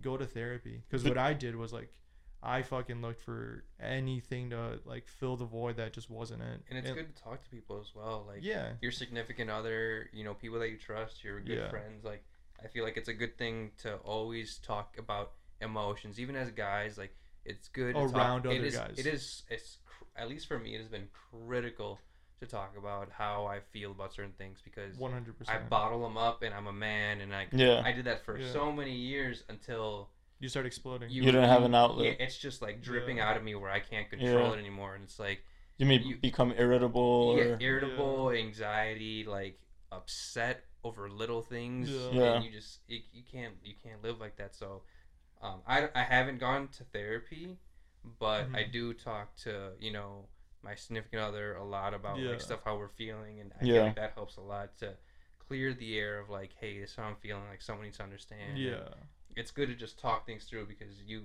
don't you don't always when it's in your head you can just You it goes just to random places Yeah. and you can't you need to get you need to let it out you need to let someone else know and once you do that i feel like it it'll make you feel a lot better no i, I couldn't agree more have you guys uh, had any family members um you know Not Like, I- use no, this no, at all? I haven't had any family. I've, I mean, all three of us have had a friend pass away, which then Yeah. led to like not purposely. not purposely, but like you you. I had a friend of mine who um did pass away like in a kind of shit accident where he was like drunk driving, and like I know for a fact he's always dealt with like depression and Mhm. anxiety and like I've talked to him about it, and like in passing like you would people would tell me like dude that guy's an asshole like how are you friends with him, and I was like dude if you got to know him you'd realize like he's not He's that. a good guy. Yeah, he's, he's like scared. Like he he didn't grow up with parents. Like he was adopted. Like Mhm. He he just doesn't know like what his point is. And like when he became 21, he started drinking heavy and like he started going to the bars every weekend. And he ended up wrapping his car around a tree. And like that's the closest thing that I can think about. Like a a friend or family like uh, actually killing themselves because he was essentially setting himself up for that. Like obviously he yeah. didn't want to kill himself, but I, I the reason I brought it up because I don't know why, but I happen to have this like family history of a lot of young people offing themselves. Like for example, I have a cousin uh, who hung himself in a garage because of like girlfriend issues. Well, and his dad found him in the garage at age 22. Jeez. I have a different cousin who shot himself for similar relationship issues. Uh, he was like 24, 25. Mhm. Uh, and then I have a th- both of those guys, or the last two cases, were both uh, young men. Yeah. The this next one is a female cousin that I never met her. The other two I did, but I never met her. Um, this one, in my opinion, like just disturbed me and shook like shook me, because I found out she hung herself at her job Jesus. and uh, yeah she was like age 24 25 as well Yeah. and all of these three were because of relationship issues and they didn't know how to handle that like in a healthy way you know Yeah. It's tough, man. yeah I think I feel like that Hispanic culture is, is tough. I mean, I'm not pinning it to no yeah to that, but I feel like it's it's very emotional based. Yeah, and we're I also feel like not very logical. Like I've never been able to talk to like my dad about stuff like no like never. that. Like that's just like that's absurd. Like it's not even like something you even bring up like that type of stuff because it's like 'Cause it- yeah, no, it's like just let it go. yeah, right. It doesn't. It's brushed off. It's Yeah. but like I feel like with Hispanic culture, that's that's tough because I see that with a lot of parents in that community where they're just very Yeah. they're not they're not emotionally open with their They're kids and, dry and, as and letting them understand the tough things like with their relationships, especially with their parents or with their moms. You know what I mean? yeah Because they're, you know, Mexicans. I shouldn't say Mexican. I should say Hispanic culture in general is very codependent. Where it's like, you know, for before our generation, like we're all millennials here, but like the generation before us, like George was just saying, like our parents are very like dry as fuck, and they're just like we're together and we're gonna make this work because in the eyes of God we're married and we're just gonna like figure this shit out. And so I remember like pouring my heart out to my parents about like numerous issues that I've had like throughout my life, and they would just be like, "Well, just you're gonna be fine. Like it, God knows is what's gonna happen. Yeah. You're gonna be good." And it's like, dude, I've had like my friend, I've had two friends pass away. Like I've been super depressed, super anxious, and when they found weed on me, they're like, "Why do you smoke weed? Like why are you doing this?" And it's like. Bro, cause I don't fucking know what else to do. Like, Yeah. I, I truly don't know like how I'm supposed to like go about this.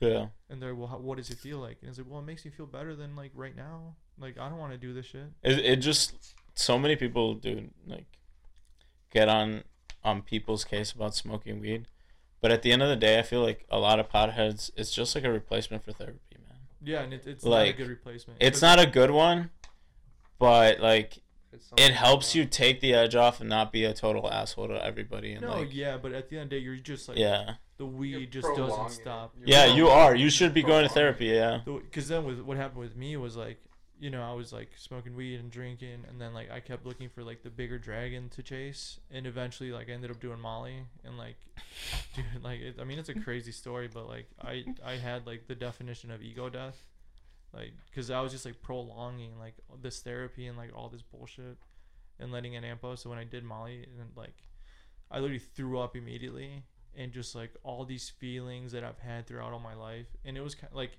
an eight hour trip of just like in my head just like somebody just like eight hour molly trip I- oh you tried dude and it was like And I yeah. can attest to Luis's saying because I had a very similar experience, not with the same drug, but with with the tougher drug, where it's just like it was very Dude, you destroyed ha- my ego, like just and, complete and that's when I that's when I started to really get anxious Yeah. in my life. Like Yeah. I, I mean I don't I don't like it is not that anymore. Like because you you figured out how to deal with that stuff, but it's like it really brought the stuff to light. it brings Oh. it in front of you all that stuff Yeah. you're avoiding just like brought it from the back of your brain to the front and was like we're gonna deal with this shit right now and Yeah. we're figure this out No, I, I, I totally agree. I, I had similar experiences with psychedelics as well.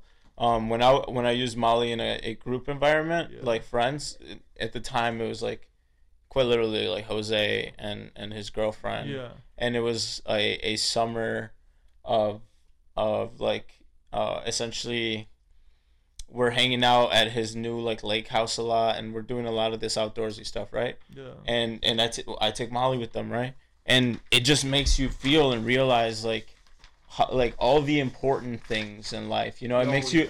it makes you really think about like your loved ones like Yeah. how you treat them at least for me it made me like reanalyze like my own habits Yeah. and and like my it made me look at myself like like pick up your bullshit dude. Like For like sure. just just be real with yourself you know? Like be Yeah. be you're you're not as funny or as like you're you're not a funny guy when you're like making fun of somebody like that when you're being mean. Like that's not funny. Like like it's not you- you're actually hurting somebody. Like you're making them think negative thoughts about themselves. Like yeah. um and it was just it made me totally think about every single relationship from my father mother uh like significant other and like whether or not you're treating them the way you should be and Yeah. that that, that was that was almost like an existential like epiphany i had on psychedelics And one thing I want to point out to like the people listening to this is like, it shouldn't get to that point. No, like, it shouldn't get to the point where you're like, let me try this really intense drug that could fuck me up for the rest of my life because it could go badly. Like people could trip and then never come back. Right. Like you should like just if you have these problems and if you're listening to this and you you have problems, you know you have problems. And Like just Yeah. talk about them. Just talk Yeah. about them to people around you that you trust. And if you don't trust anybody, like seek a therapist. Yeah. like- but And there's- just talk about these things because it seems like it's a small thing to j- just speak, but it it makes it so much better. Yeah. So much better. don't yeah if you have like traumatic issues that like certain things that most people would be like jesus christ. Like don't put that weight and pressure on people either. Like seek a professional like psychiatric therapist who's like who's gonna be like yeah that's that happens. Like you know the other thing too is like i've seen people get drunk and then just blare out stuff to like friends and family. Like All don't do that. time.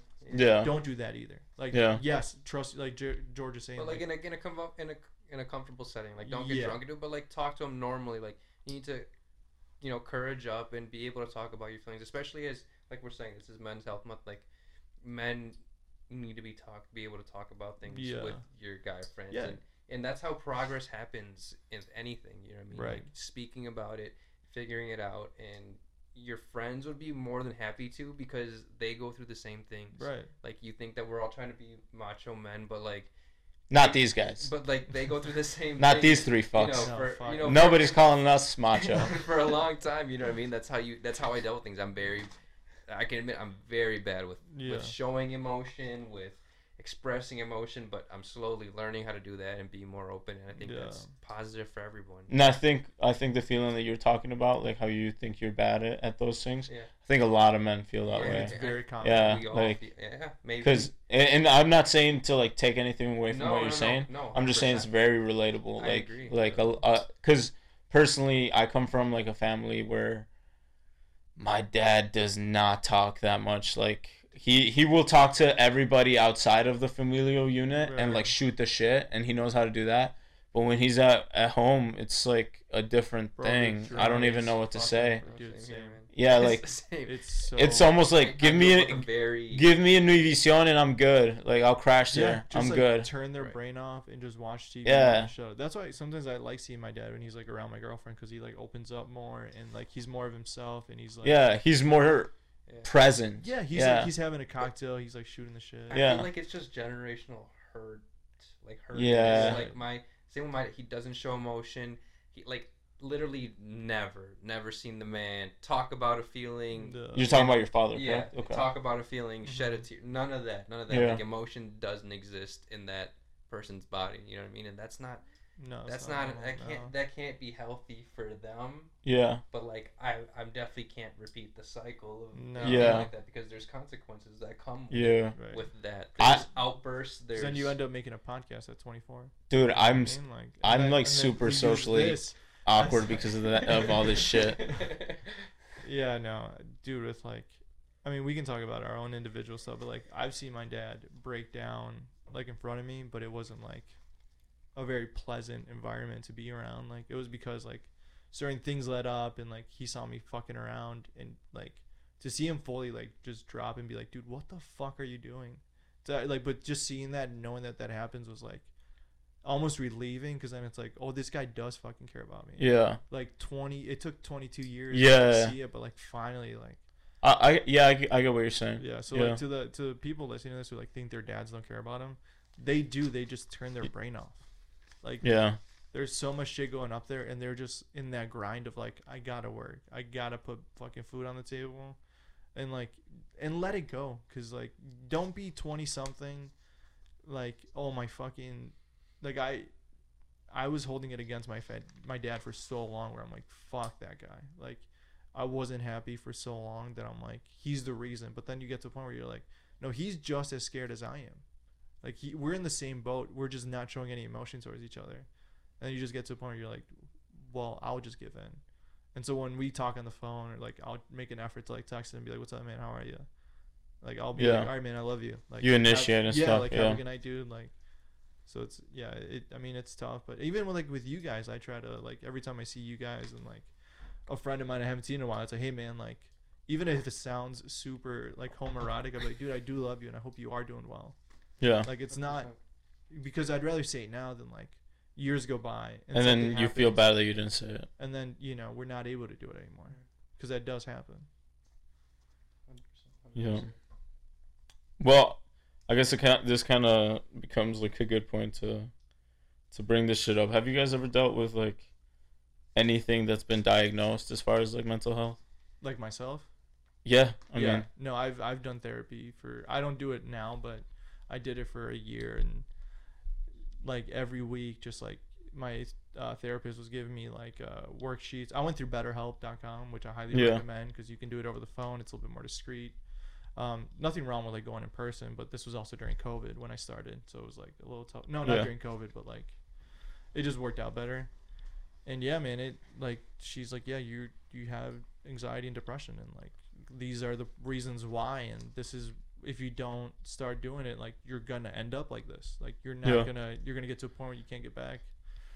And it was very relieving to like finally understand what's going on and like you something that's normal to you that you think happened is like oh well this is just what happens when you're a kid and you get picked on it's like no it's not normal for kids to pick on you for no fucking reason like that's not okay like you maybe you were an outsider but because you know not that they felt intimidated but like you were having fun and they saw that as a threat to them having fun so like they didn't know what to do Right. and like Yeah. kids have a shit home they come to the playground and they're gonna take it out on you and that's like that's not your fault yeah. and a lot of things that happen in your life aren't your fault but then you'll start becoming really anxious and like outbursting all these emotions and all this anxiety that you have in you and you start getting in trouble and it's like that's your fault because Yeah. you're not dealing with your anxiety in a proper way Yeah. I think I think the biggest thing with me is once I started to see it as I'm older, and I, it- you realize how much it affected you when you were younger. These things, Yeah. because they start silly things start scaring you when you're older, and you're like, man, that shouldn't that shouldn't frighten you. Like that's not something that's that's frightening. Yeah. But it did because as a kid, you just you were kind of in There's a a, trigger. You were a vulnerable Yeah. place, so it triggered you a little Yeah. bit. So I feel like There's something there, like a, a traumatic past and you don't, event. and as a and as an adult, it's like you don't think of it as being traumatic. Yeah. You thought it was just like, oh man, that oh, Well, that was happened- slightly frightening. that happened, Oof. and I was like a yeah. little bit scared. But then you like those memories are like there, but they're like you know momentarily there. You know what I mean? Yeah. No, I totally get what you're saying. And yeah, and I feel like it really built up to that point where I was talking about. Once I was around 21, that's where everything just started to pour out on me. Like really started to come out and just in a, in a negative way of like anxiety depression and i haven't i and depression wasn't really a big thing but like anxiety definitely was at, a, at a point and you know at times Yeah. i don't deal with certain things that are that i'm letting build up so um, talking about those younger experiences those younger traumatic experiences um, has been has been very good very good and, and forgiving you know people for traumatic experiences that Yeah. happened to you as a, as you know as younger and you know what i mean and you know Yeah. I, I'm sure we all go through. Yeah. You know what I mean. I can't stress I'm, that I'm trying not to be de- like def- deflective about it, but like, no. Yeah. but like, yeah. I mean, I feel like we all. I mean, There's everyone has same a few things. Yeah, Yeah. everyone has a few things, and they're all valid. You know what I mean? And Yeah. that's why I feel like I've always been like, you know, mine's not that bad because I've seen and I've heard about worse. Yeah. But it was like, you know, but that's what? also not like It, it wasn't it your wasn't struggle should or Right. other people's struggle shouldn't erase healthy. your feelings. You wasn't know. healthy because there's very, you know, things that to some people maybe they're like, oh man, I had it way worse. You know what Yeah. I mean? And I could, I Yeah. could see where that comes from with certain things like that. Right. 'cause- Yeah. Definitely. One thing I want to say real quick before I, you know, obviously I want to let Juan talk is, uh, your biggest problem is your biggest problem. Right. Like, just because other people have it worse doesn't mean that what's happening to you is like Irrelevant. Suck ass. Yeah. Right. And then the other thing too is like when people tell you problems, like just listen. Don't try to be like, yeah, like my, you know, this happened to me too. And it's like, no, man, just, just fucking listen. Like I don't like. Yes, I understand that you went through something similar, but like just to, what people want to just get something off their chest. Just listen, man. Just like just be there for them because that's gonna mean way more than then than you all of a sudden be like, yeah, because you know the same thing happened to me but way worse. So it's like, no, man, just just be there for him. And, and I feel like it's helped me open up about it because I'm not afraid afraid to speak about those things anymore. Like I'd Yeah. even I wouldn't even mind speaking about it here with you guys. You know, like certain things that happen. You know, yeah. but like that's that's what I'm saying. Like it's just it's helped a lot to be able to talk about those things a lot more freeing and not embarrassing. You know what I Mhm. mean? Because it's not it's not embarrassing. You were a kid. You you know even no matter what happens in your life, it's not embarrassing. Things happen. People go through life. Situations happen, and you know it's good to talk about those things. No, it's important to just like I mean, I'm not saying to speak them to everybody, but I'm saying like yeah, yeah. but like you know, to talk to someone that you you know that you're Very close confident with, with, yeah. confident with, and You talk you things out. you haven't uh, visited though with like a mental health professional or anything like that though. never, never, not since I was like a kid and my mom, when my parents got divorced and she tried to Oh, make me go to a therapist. Yeah. Yeah. Yeah.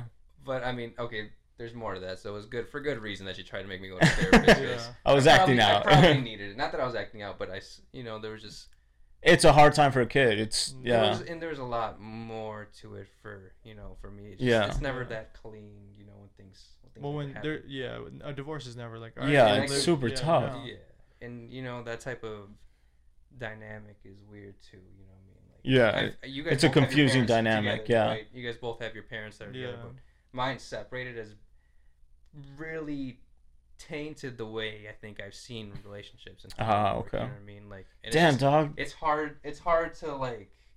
Don't be too much of a nihilist though, bro. Yeah, no, I was no, I'm saying, but I'm saying it's like hard to. I'm sure for the beginning of. Yeah. It was hard for me to understand how things are supposed to work because I've never seen yeah, I get good you. work. I It- it- totally- It, sounds yeah. so cliche, like oh, No, I mean- like, but like it's like you just don't understand how things work because you've only seen them not You've only work. seen the bad. Yeah. You've only seen them not work. So You've like, seen it from the other side. I can't. It's hard to see how things are gonna work and how. Mhm. You know, When you've only seen the bad, yeah. so Yeah, yeah. I, I could definitely understand that point of view. you know what I mean. Yeah. I mean, I guess the reason why I brought up this subject was because I learned as an adult. Um, I I got diagnosed with ADHD, dude, hmm and it was just like it made me realize why I am the way that I am. But like, did you feel like relieved? You're like, or did you feel more like, damn, like I'm I'm in this category? dude, Because it's not a negative Yeah. connotation. yeah, okay, I can understand why you think that, and then you like do the research into like, like, a lot of the things that having ADHD comes with, and then you kind of makes you feel like a piece of shit about yourself because it makes you realize you're more likely to be in car accidents, you're more likely to end up in prison, you're more, uh, more likely to have um, either be a CEO or be homeless. Like, yeah. there's like very little in between. It's just a very weird thing that has a lot to do with your personality traits and Yeah. how you're going to carry out a lot of things and important things in your life. For example, like one of the things that I have a really hard time with is like maintaining a lot of close relationships. Yeah. Like I basically have like the bandwidth to keep like four or five like people that I can like keep in contact with yeah. or else like I'm focusing like on what's immediately in front of me and like essentially what I have to do to get past the next month or Yeah. like near time very frame. Close proximity. Yeah, like I have dude, I am quite literally the worst in the world to keep in track with people who are like at a far distance from me. Yeah. Like sometimes there are things that with my significant other that I should like pick up on that I haven't picked up on because like I'm in like my own blinders in my own Yeah. world, like having to worry about you know whatever's in the back of my mind. And and yeah like that that was just a thing that I I found out as as I got older and I had no idea. I ate I like struggled throughout school my whole schooling career. Um being completely unaware of all those things. I would have this hyper focus on like subjects that I cared about reading and like social studies like essentially and some science but any any subjects that I did not like it was like fucking Chinese it was it was just brutal willpower that I had to like sit there Yeah. for an hour and a half on like one homework assignment that really should would have taken other people like 30 minutes and I had just had to like willpower that shit Yeah. and there was just a lot of situations like that where I had to deal with and I had no idea that that was a thing like I I would hear like other people in my life mention things like ADD ADHD Mhm. and you're just like, oh, what the fuck is that? Like, that's so silly. That's like some doctor made up shit to like sell Right. to sell, Sell pills. pills. Yeah, Right. that's like what you think, right? And and then I was like going to the doctor and telling them, yeah, I have these issues. Like, I have a hard time like focusing on on things like X, Y, Z or whatever. And then well, he goes on to tell me, okay, like. Like, thank you for telling me. I'll, I want to run you through this like variety of tests and like Mhm. cognitive tests we go through like five hours of testing of like Jeez. these like essentially like games that you would play like on an app like Yeah. cognitive games like almost like memory things like that and he was just absorb like absorbing everything that i was doing that wasn't even game related like sometimes i would tap the shit out of my leg i would like Mm. Do a lot of these little ticks and things like that. So he would take that whole profile and he told me like, yeah, you you have this that Mm. and like I think you should do this or that. But like my me um not having access to like healthcare on a long-term basis has low key affected how often I am even able to deal with that shit like yeah. so, like now that I've had like a, a good to decent job and with good to decent healthcare, like I've been able to take care of it for a few like six months or so. Yeah. But even before that, I used to have to go to like this pay to or pay to see clinic in Darien because it was more affordable than like the fucking insurance prices that you would see sometimes. Like yeah. yeah, so it's just been What are you doing now for it? uh, I mean, now I I see a counselor and a psychiatrist, and um, yeah, I I see them. They have me uh, on a what's it called a stimulant, Mm-hmm. and yeah, like it's in my opinion, it's helped me a lot with uh, not feeling super overwhelmed with every task because I have this thing where like at work I'll start a task, but I like spread myself out too thin sometimes. Like I'll try to do everything at once rather than like take it like step by step or something like that. Right. And it's just it, there's there's been a lot of things like that where I can't direct my focus in a way that's like as productive as it should be. And uh, now that now that I've yeah now that I've uh, begun to deal with a lot of those things, it's it's helped a lot, man. Like it it helps. I would say the number one thing it helps with is like confidence, bro. Cause like like before this, like my confidence in myself was like super shot. Like I I would always just think I would always second guess myself. Like, is this right? Like, did I remember that correctly? Yeah. like um if i would go uh perhaps i don't know to a room or something like that and they and somebody tells you oh hey make sure you close the door like i have to triple check that shit Yeah. because like i very well might forget that shit and it's just little things like that where you feel like all these little incidents where you're letting people down but you're not really meaning to and it's like that dude that that'll shoot your confidence like Right, because then all of a sudden you're Yeah. the guy who's not dependable. And Yeah. It's like, no, it's just you just you feel so overwhelmed that like you don't know if everything's being done, and all of a sudden you're not being you know called reliable. So it's like that's no fault of your own. It's just like that's that's the way your brain works. That sounds like my brother, man. Like Uriah. Yeah. That sounds like him a lot. Dude there's a lot of a lot of things like males Yeah. He's like very like he you can't depend on him for stuff because he's just all over the place and he can't get something done and like he Yeah. always forgets stuff. and does he's just does he have uh hyper focus on a certain certain sh- subjects I don't know about school. Why. I, I don't mean just Maybe, like, big in- subjects, but like big into video interests and things like that. Video games yeah. is huge into that and stuff like that. But I don't know. That's just being kid. But like Yeah. very, very No, there a lot of symptoms. Like what yeah. You're saying. yeah. there there is something to even ADD people being able to focus on um, video games because of like He's it's really it's gamified. Yeah.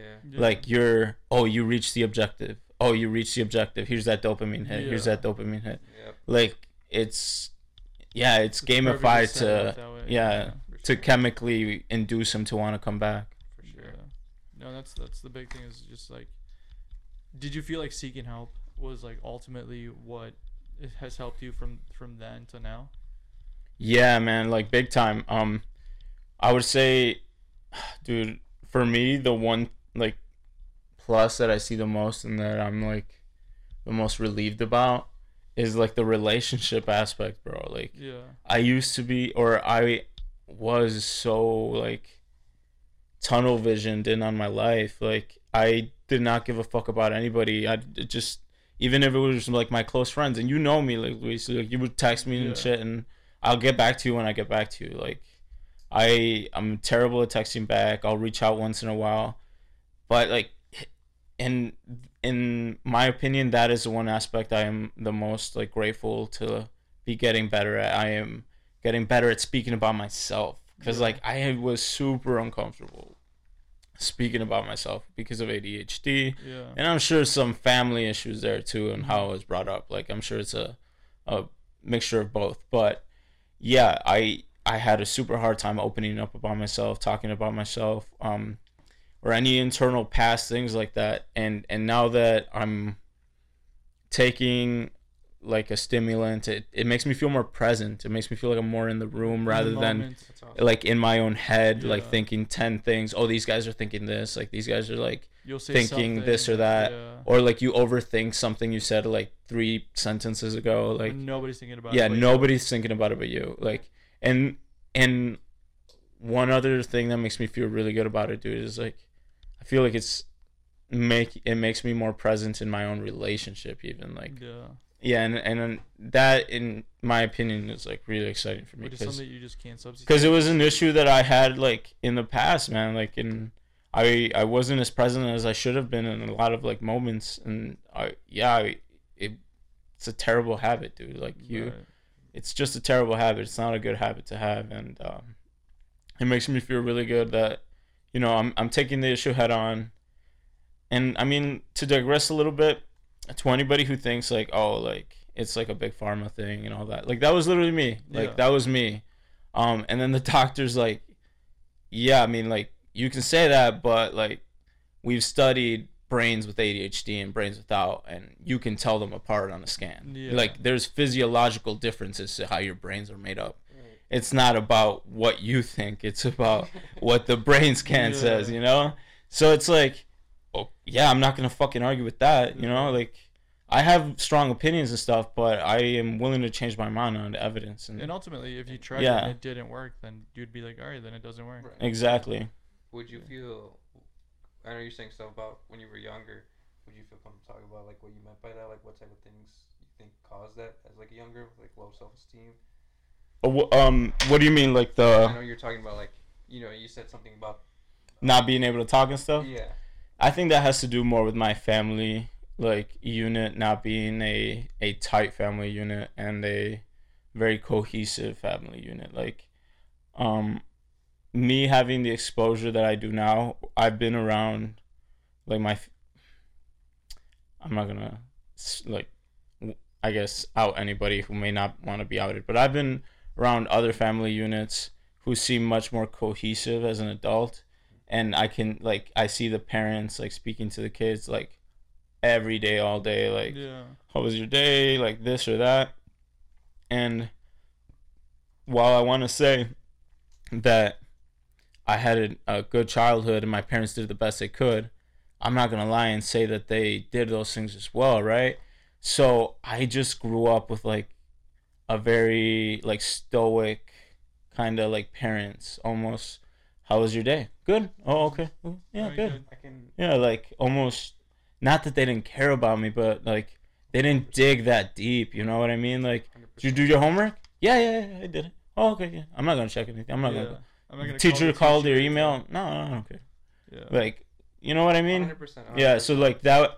That was the reason why I say that I my my background was not that little like Mexican kid that's like, hey, ve a saludar y darle un beso a todo. Like, I wish that they were like like that with me, low key, but that wasn't it. You know, like you. they were more like, oh, you're okay, like everything's good. Okay, like yeah. that's it. Like they and at the time, like my parents had me at 18, 19. Right. Like yeah, so like they were kids raising kids. You know, like Yeah. It ultimately is gonna yeah, not work out. Yeah, Hundred percent. I can Mhm. relate to that for sure. For sure. yeah, Yeah, I can relate to that 100. percent Where you just have parents that are like are so caught up in their own shit that like, you're like, yeah, man, I fucking I scored a goal today, and they're like, all right, did you guys lose? And they're like, well, yeah, and they're like, all right, well that sucks. Like, damn, okay, well fuck the performance then. it's one of those things that just sounds like like thinking about them now, like things like that, where it's like, man, I shouldn't care about this. Like it, you don't like But you don't meant the now, world when but, you were a and- kid. but at the moment it meant a lot. Like now Yeah. you don't care. Like, and we I feel like we all have stories like that. Like your parents may not have cared about your schoolwork or like maybe Yeah. how you were doing at times because Yeah. you're just like, oh, he's Yeah. fine. Like, and you might have something like where your parents didn't care about you, like you're saying soccer or whatever. Yeah. Like my same same here. Like. You They know, could just, had just the worst absent, game or absent parents, yeah, like yeah, they just were too caught up or you know Yeah, where, and then they would go and they do just like stand with their crossed arms on the sideline, and you're like, well, no matter what I do, I'm not gonna fucking meet his expectations, so fuck it, I'll get a red card. You're like, all right, well, I might as well get sent off. You got a story there, how much- buddy? you guys know how much I love sports too like i played Yeah. a lot of sports Yeah. and my my father never been to any one of my sports events not since i was like five years old yeah, and i've uh, and i've done like A i lot. played in big Yeah. things i played in like you know and you know for club for all year round like you know big big things and but that's just like that's just it like at the time maybe it bothered me but like now it's like it's like i understand you know you understand when you Yeah. talk about it and people's like hey he was going people go through stuff they Yeah. you know there's reasons for everything you know Yeah. No, 100. percent Anything we want to get off our chest before we uh, close this episode? Do you guys want to talk about any I I did. childhood trauma I- that, like I mean, I could. Do I had something interesting that I I thought was fun. I asked my mom, right? Yeah. I was like, you know, mom, what's your opinion on machismo and Hispanic Yeah. culture and our culture in general? And I just asked her for her analysis on it in Yeah. general. And uh, I'm going to paraphrase this because I obviously translated to English, Yeah. but she went on to tell me that she believes that, uh, in her opinion, women are programmed and made to think at a young age that they have to caretake for men and do a variety of things for them that may or may not be appreciated. These teachings go a long, long way some wo- and some women do it to feel fulfilled and like they are quote unquote good wives Interesting. so i want to get like your guys' opinion because i know we were gonna or we briefly mentioned machismo and that as a topic so you know just to like bring that to the table what do you guys think about that In in what aspect exactly? Like in being like a do you th- think that those are some societal norms that are reinforced on women and like young men I think some they were t- they were, but they are being less and less. Mhm. You know Yeah. what I mean? Like, I think That's true. Especially people our age that are like raising kids. Yeah. You know, which because they are a lot now. Dude, And sh- they're- your they're- your fucking daughters sh- she ain't gonna be like I that. feel like it's almost. It, I, feel like it's almost I feel like it's almost switched. you, she ain't gonna be like that. Like a lot of women are in charge Yeah. now, like very, you know, very vocal. And Which Yeah. is good, and that shouldn't like affect men to be N- like, oh, no. women who have their shit together shouldn't be intimidating. That should be like, holy shit, like she has her own job, she drives her own car, like she doesn't depend on mommy and daddy, like she's out there. You shouldn't be intimidated, like, oh, why would she want me when like, dude, people are people at the end of the day. Like no matter what they do for work or their job, like people want love, and if you come to the table and like, you're like, maybe you do make more money than me, maybe you do drive a nice nicer car than I do, but like listen i i can still provide like i can still like meet you on, on like halfway on a lot of stuff. Like i can still help pay for dinner. And ultimately like if you're just a good fucking guy who like ha- has your shit together and like you come to the table with like hey like this is how much i make. This is my credit score and like communication. yeah just and just be honest Right. don't try to be like yeah, you know, like I got a bonus and I'm making this much. It's like you don't lie. Yeah. Just be yourself, and like someone's gonna love you. and just communicate what you feel is good for a relationship because i feel like that's that's key now like literally sit down with your partner and be like Mm. hey this is what i expect from you um, you can tell me what you expect from me and we can figure out how to make this you know Yeah. how to make this work it's not like we have roles anymore Yeah. it's like no like no, it's if- much more diluted it's now. and it's way more like but you need to be honest about what you expect from a person Yeah. because you're only going to be set up for Right.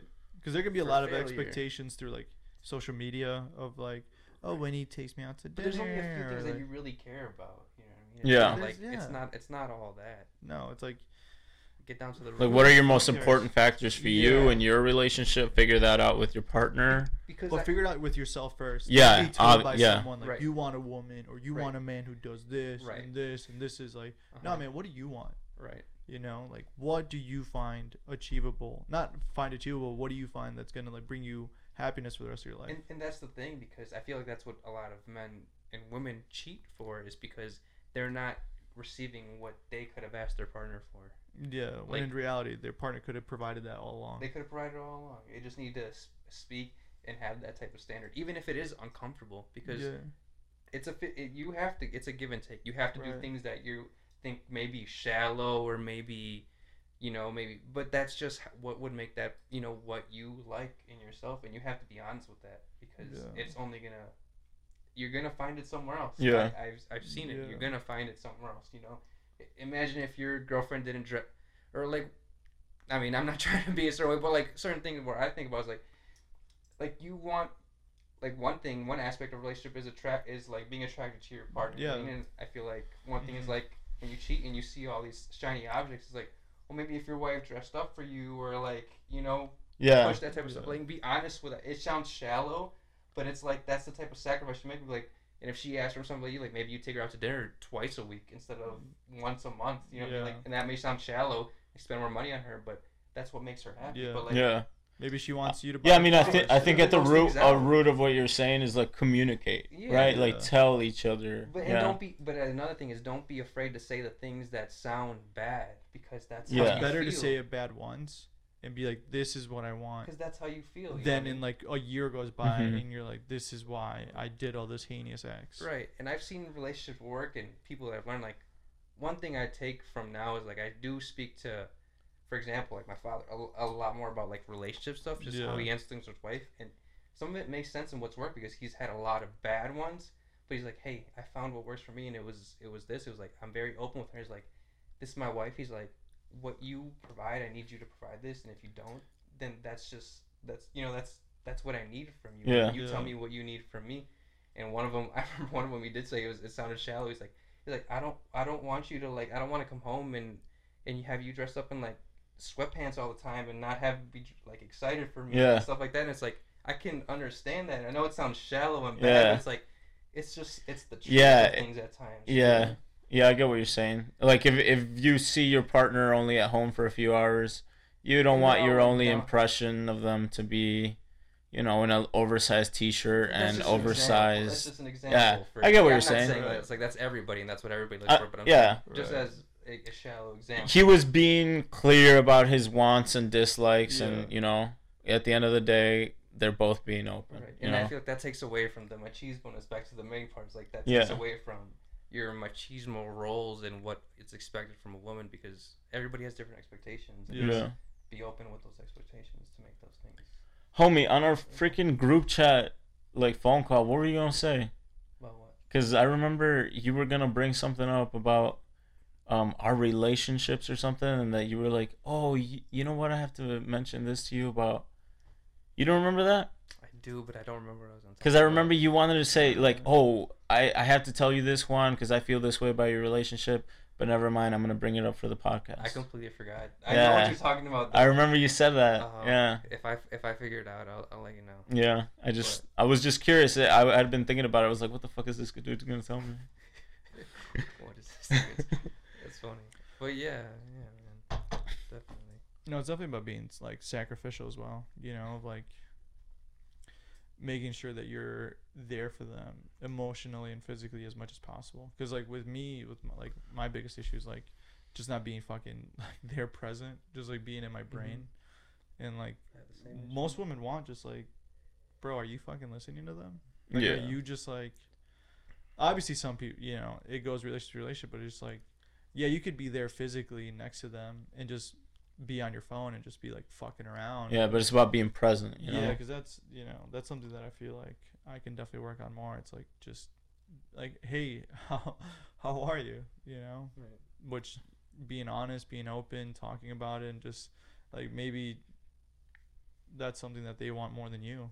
Because for us, you know, it's different because we'll we'll just focus on one fucking article and then we'll just like do a rabbit hole on why the U.S. invaded Nicaragua in 1980, and you're all of a sudden you're like, Where my okay, new car's at? yeah, exactly. and then you're like, all right, is What'd you say? Where my what at? New car's at? And you're like, fuck, is QAnon real? I didn't know if you said Sandinista or Contras. I thought you said that. yeah, so yeah, man, It's from it's from uh Theo Von. Theo Von. You ever seen Oh that hell movie? no. He's like, he talks about his to this guy. He's like, yeah, my dad's um half Nicaraguan. He's like, he's like, he's like, yeah. He's like, he's like, you're half Nicaraguan. He's like, yeah. He's like, No wonder I like Theo He's Vaughn. like, he's like, He's where-" got that like little like flair to him where yeah, he's got a little flavor to him, yeah. He's like, where's all my. Nick cars at? Dude, he's funny. I like him. Funny guy. But He's got a special on Netflix. Go check it out. it's actually pretty bad. I love Theo Von, but the special. It's not good. Oh, it's not that good? It was. okay. I Okay. listened to the first ten minutes and I'm like, it's bad, bro. Dude, It's our, funny. before we end up closing up the Yeah, we'll be podcast and stuff, Soon. Um, I did want to low key bring up about. Did you guys have a chance to look at that uh, article I sent you on the whole plastics and Yes, I did. how read that whole thing. affected it? I did read the whole thing. Did you- Um, I was kind of confused by it. So the article that Juan is referencing is an article by um, Sarah. What's her name? I'm not sure. It's an article. Uh, the title is called "Male Sperm Count and Plastic." Um, it's an article on the Intercept. Uh, I don't remember the name of the author right now, but essentially it's a short little summary of uh, Dr. Shauna Swan, who is an, a senior author of a study who conducted a meta study of 185 studies. Wow, say that fast. Involving 43,000 women or men that found that total sperm fell between 59% from the years 1973 and 2011. So that's just like a thing that's been out in the news a lot about how Shauna Swan was the. yeah, Yeah. a- about how um, male sperm count and testosterone in general has been dropping, uh, like essentially for the whole global male population. And I just wanted to bring that up uh, about how you guys, what you guys think about it, whether you guys think it has anything to do with our conversations today. Because like she talked about how men who suffer from this phthalate, um, I guess you could say contact as Yeah. as it were developing, are way more likely to be anxious and depressed. Yeah, So- she talks about like uh, specifically like stuff that's made with like the chemical that comes off of plastic, Yeah, and that's where this is coming from. So, I mean, everything comes in fucking plastic now. Ye- that's her point, dude. So why like- why do we think that the sperm count is dropping globally? So it's like if that's truly the case, if like that's what we're pinpointing, then, Yeah, then we should stop making shit. In, I mean, gasoline used to be leaded. yeah. Gasoline used to make you dumber. Literally, all over the world. There's a reason why it's called unleaded gasoline. Because the shit, idea. yeah, the shit that they used to make used to have lead in it, and you would breathe it in, and you were more likely to have Alzheimer's at a younger age. It would drop your IQ points. no one is called unleaded. Damn, bro, I'm about to cut all the sides off my queso fresco. yeah, literally, bro. Because everything comes out plastic, dude. Everything, like, even the vitamins that you take for testosterone, have fucking is in a plastic container. Yeah, like, dude, because if you take like I take uh, uh, ashwagandha root and like pygeum, which like are supposed fish to oil. Like fish oil, zinc, vitamin D3, like all that's supposed to help with like testosterone. But if like if all that stuff is in plastic and in plastic capsule like capsules, then like then what's the point? The the number, drinking water bottles, start drinking wine bottles. yeah, low key. The, some of the glass, the mi- cans. the biggest problems that she was talking about were water bottles and um, uh, to go containers Stop buying those water bottles. I'm and- stop buying water and bottles. soft Box water. plastic, Boss. box water only. Like soft plastic wrap or any any sort of plastic like that. Those are the ones that leach the most into foods. So like, what about plastic containers that like Tupperware? Like, stop using those. Use They s- glass only. Get Uh, yeah, ones. yeah, literally. I'm gonna throw them all away. Literally, she she was talking about don't ever put anything plastic in the microwave. Honey, we're throwing away all our plastic containers. We're throwing away all our plastic containers. The fuck you are? She's like, I'm throwing away all the plastic containers. "Are you gonna pay for it?" Yeah. Love you. I love that she doesn't question it. She trusts you. Alright, I'll help you right She's now. like, "I just She- they have a good reason for it. Whatever they're on, whatever. Um, yeah, that means that we just stop eating shit in plastic. Yeah, Stop putting shit in plastic in the microwave. right. Yeah, I those those are like Hey, some of so bad for you, bro. those are some of the I have worst glass containers, but I ones. Yeah, have enough of them. Yeah. It, it it literally sucks to. Should. I just wrap shit in aluminum foil and throw that in the microwave? yeah, that's what you should do. I mean, there's no plastic on that. Makes sense with me. Couldn't. It's metal. Let me know too. how that goes. Just goes. put two plates on top of each other. That's not a bad idea though. Wrap that up in aluminum foil. Wrap it up in aluminum foil. and then take that to work. And they're like, what is this guy doing? this guy on drugs? Oh man. no, man, it's, it's for my testosterone. I don't want it to go down. trying, to, trying to keep a healthy. They'll understand, Trying to right? Keep my tea up. Yeah, trying to keep my. Where your T levels be?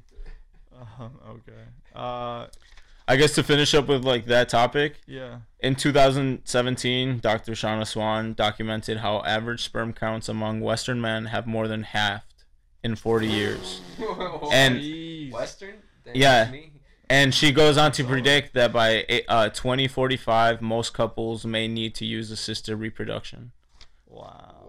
So, like, I know, like, low key, it's on a. purpose, bro. so I know low key people think it's a fun like it's a funny thing, you know, we, we're making fun of it a little bit. But at the end of at the- end of the day, like look, I mean it is kind of like a serious subject that if, like, affects that- a lot of people. Obviously, like uh, causation does not equal correlation, Mhm. and vice versa.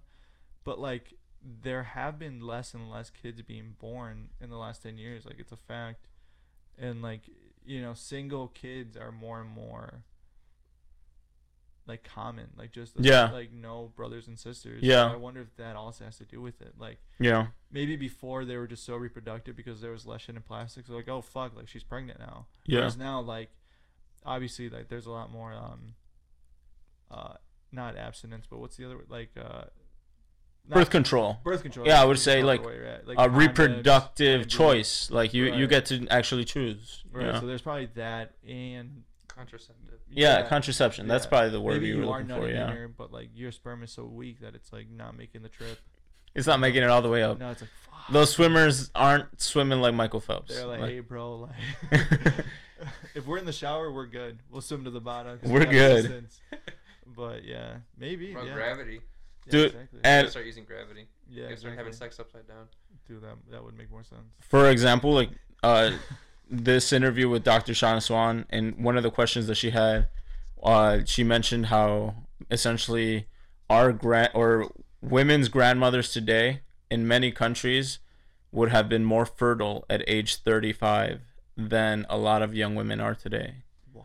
Yeah, so like Jeez. the It's it's affected man and woman. yeah, Jesus. yep, completely. Um, so so it's just might have a point. Yeah, it's just like a little thing that's hardly talked about. I, I like you guys being who you are, you know, being kind of you're like a really big health guy, right? You I try to be. you yeah. so I would consider you like in the know on a lot of things. I I assume that you read a lot I have about no idea about this though. Yeah, so that caught me off guard. Yeah, like heard about this, yeah. and you too cuz like you're in physical sciences, quite literally in the sciences of like the human body. I would think that at some point it might have like run across your Constantly trying to get vision my or something like up. that. Dude, I take everything that I can. I'm like, dude, I'm. I know, and that's I'm why that's why I knew that you would be interested in the subject. What? Huh? Nah, bro, that's impossible. You can't let those spirits, that, like that devil, that devil inside you. You need to that let helps it out. you, man. It's gonna clog you up. You need to be clogged up. Are you talking about lactose? No, we're talking about like not masturbating, which is another thing that I was men, telling you we shouldn't masturbate as much. men it'll, have it'll, men have an issue with is like it'll- porn addiction. Yeah, it'll it'll bring up your T, your testosterone. Yeah, if you just don't don't as much. masturbate. Yeah, it's actually really helpful. Men who watch is porn helpful. on a weekly basis, that's actually an addiction, and that's actually bad. Other mental health tip. We all looked at George at the same time. What are you talking about? We all looked at Luis at the same time. He's lying. We're all looking at He's each other at the same time. Pop open his He's browser deflecting. history. Control H, Control A, delete. Um, How do you do it? Midget porn the only one pegging. that- You just see shit one like knows how to that. Control H. um, beautiful, man. That was a really good emotional podcast. I'm glad we uh, opened up about a lot of Yeah. stuff. And um, There's a little bit of, you know, good good amount of trauma. yeah, in there. exactly. Yeah, if you want some more trauma, we definitely have more in the box. Oh my get god! into Should we just touch this episode again? We can we can we can Fuck plan it. this episode Next episode time. again next week. and we'll really get into s- deep stories of um Fuck our real that. yeah. childhood trauma. All right. I next- disagree. I'm gonna try to make them change their mind. Juan might not be attending us, but right. Next week we go even deeper on the trauma. Um, Fuck that. With that being said, uh, any closing statements? We'll start with uh, Juan. You know what? How about we start with you today, Luis? Start with me. Yeah, man. Uh, go watch Narco season three. Tell me what you think. Um, comment down below what you thought about. Smash that like button. Subscribe. Leave a review. And uh, more importantly, go to therapy. Seek psychiatric help. Um, your issues are important to, to you, and the most important thing is uh, hitting them face on and stop letting that shit eat you from the inside out. That was beautiful. Wow. Yeah, no, guys, definitely stay on top of it. Be open. Be vulnerable. It's all right. We're all human. Yeah. We're all same. We're all trying to make it to the end. We're all trying to get to the finish line. Yeah, it's not a race. So let's let's let's let's get there all together. 100%. Damn, that was beautiful. Juan, bring it home. Bet. Um, well, I want to give a recommendation. Uh, anybody who hasn't seen uh, the show on Hulu, Dopesick, should low key check it out. It's a really fun, or not fun, terrible word for that.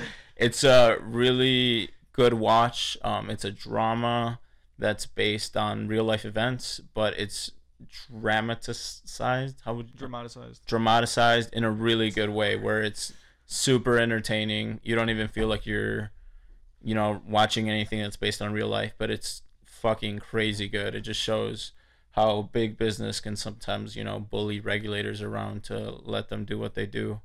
Um, but it's a great show based on the opioid epidemic, something we lately touched on today, not really. Um, in addition to that, though, I would say let us know in the comments what you think about the Travis Scott Aaron Rodgers situation. Who do you think holds more responsibility? Uh, whether you think Travis Scott holds uh, the majority of responsibility, or whether you think the operations team he was working with, the security team he was working with. Also, while you're at it, let us know whether you think Aaron Rodgers is a Karen or a lying little bitch. Karen Rogers.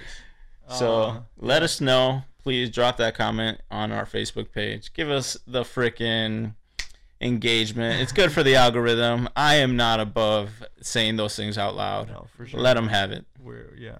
Uh, and the other thing too is if you wanna, and for you too in the room, go watch Midnight Gospel on Netflix.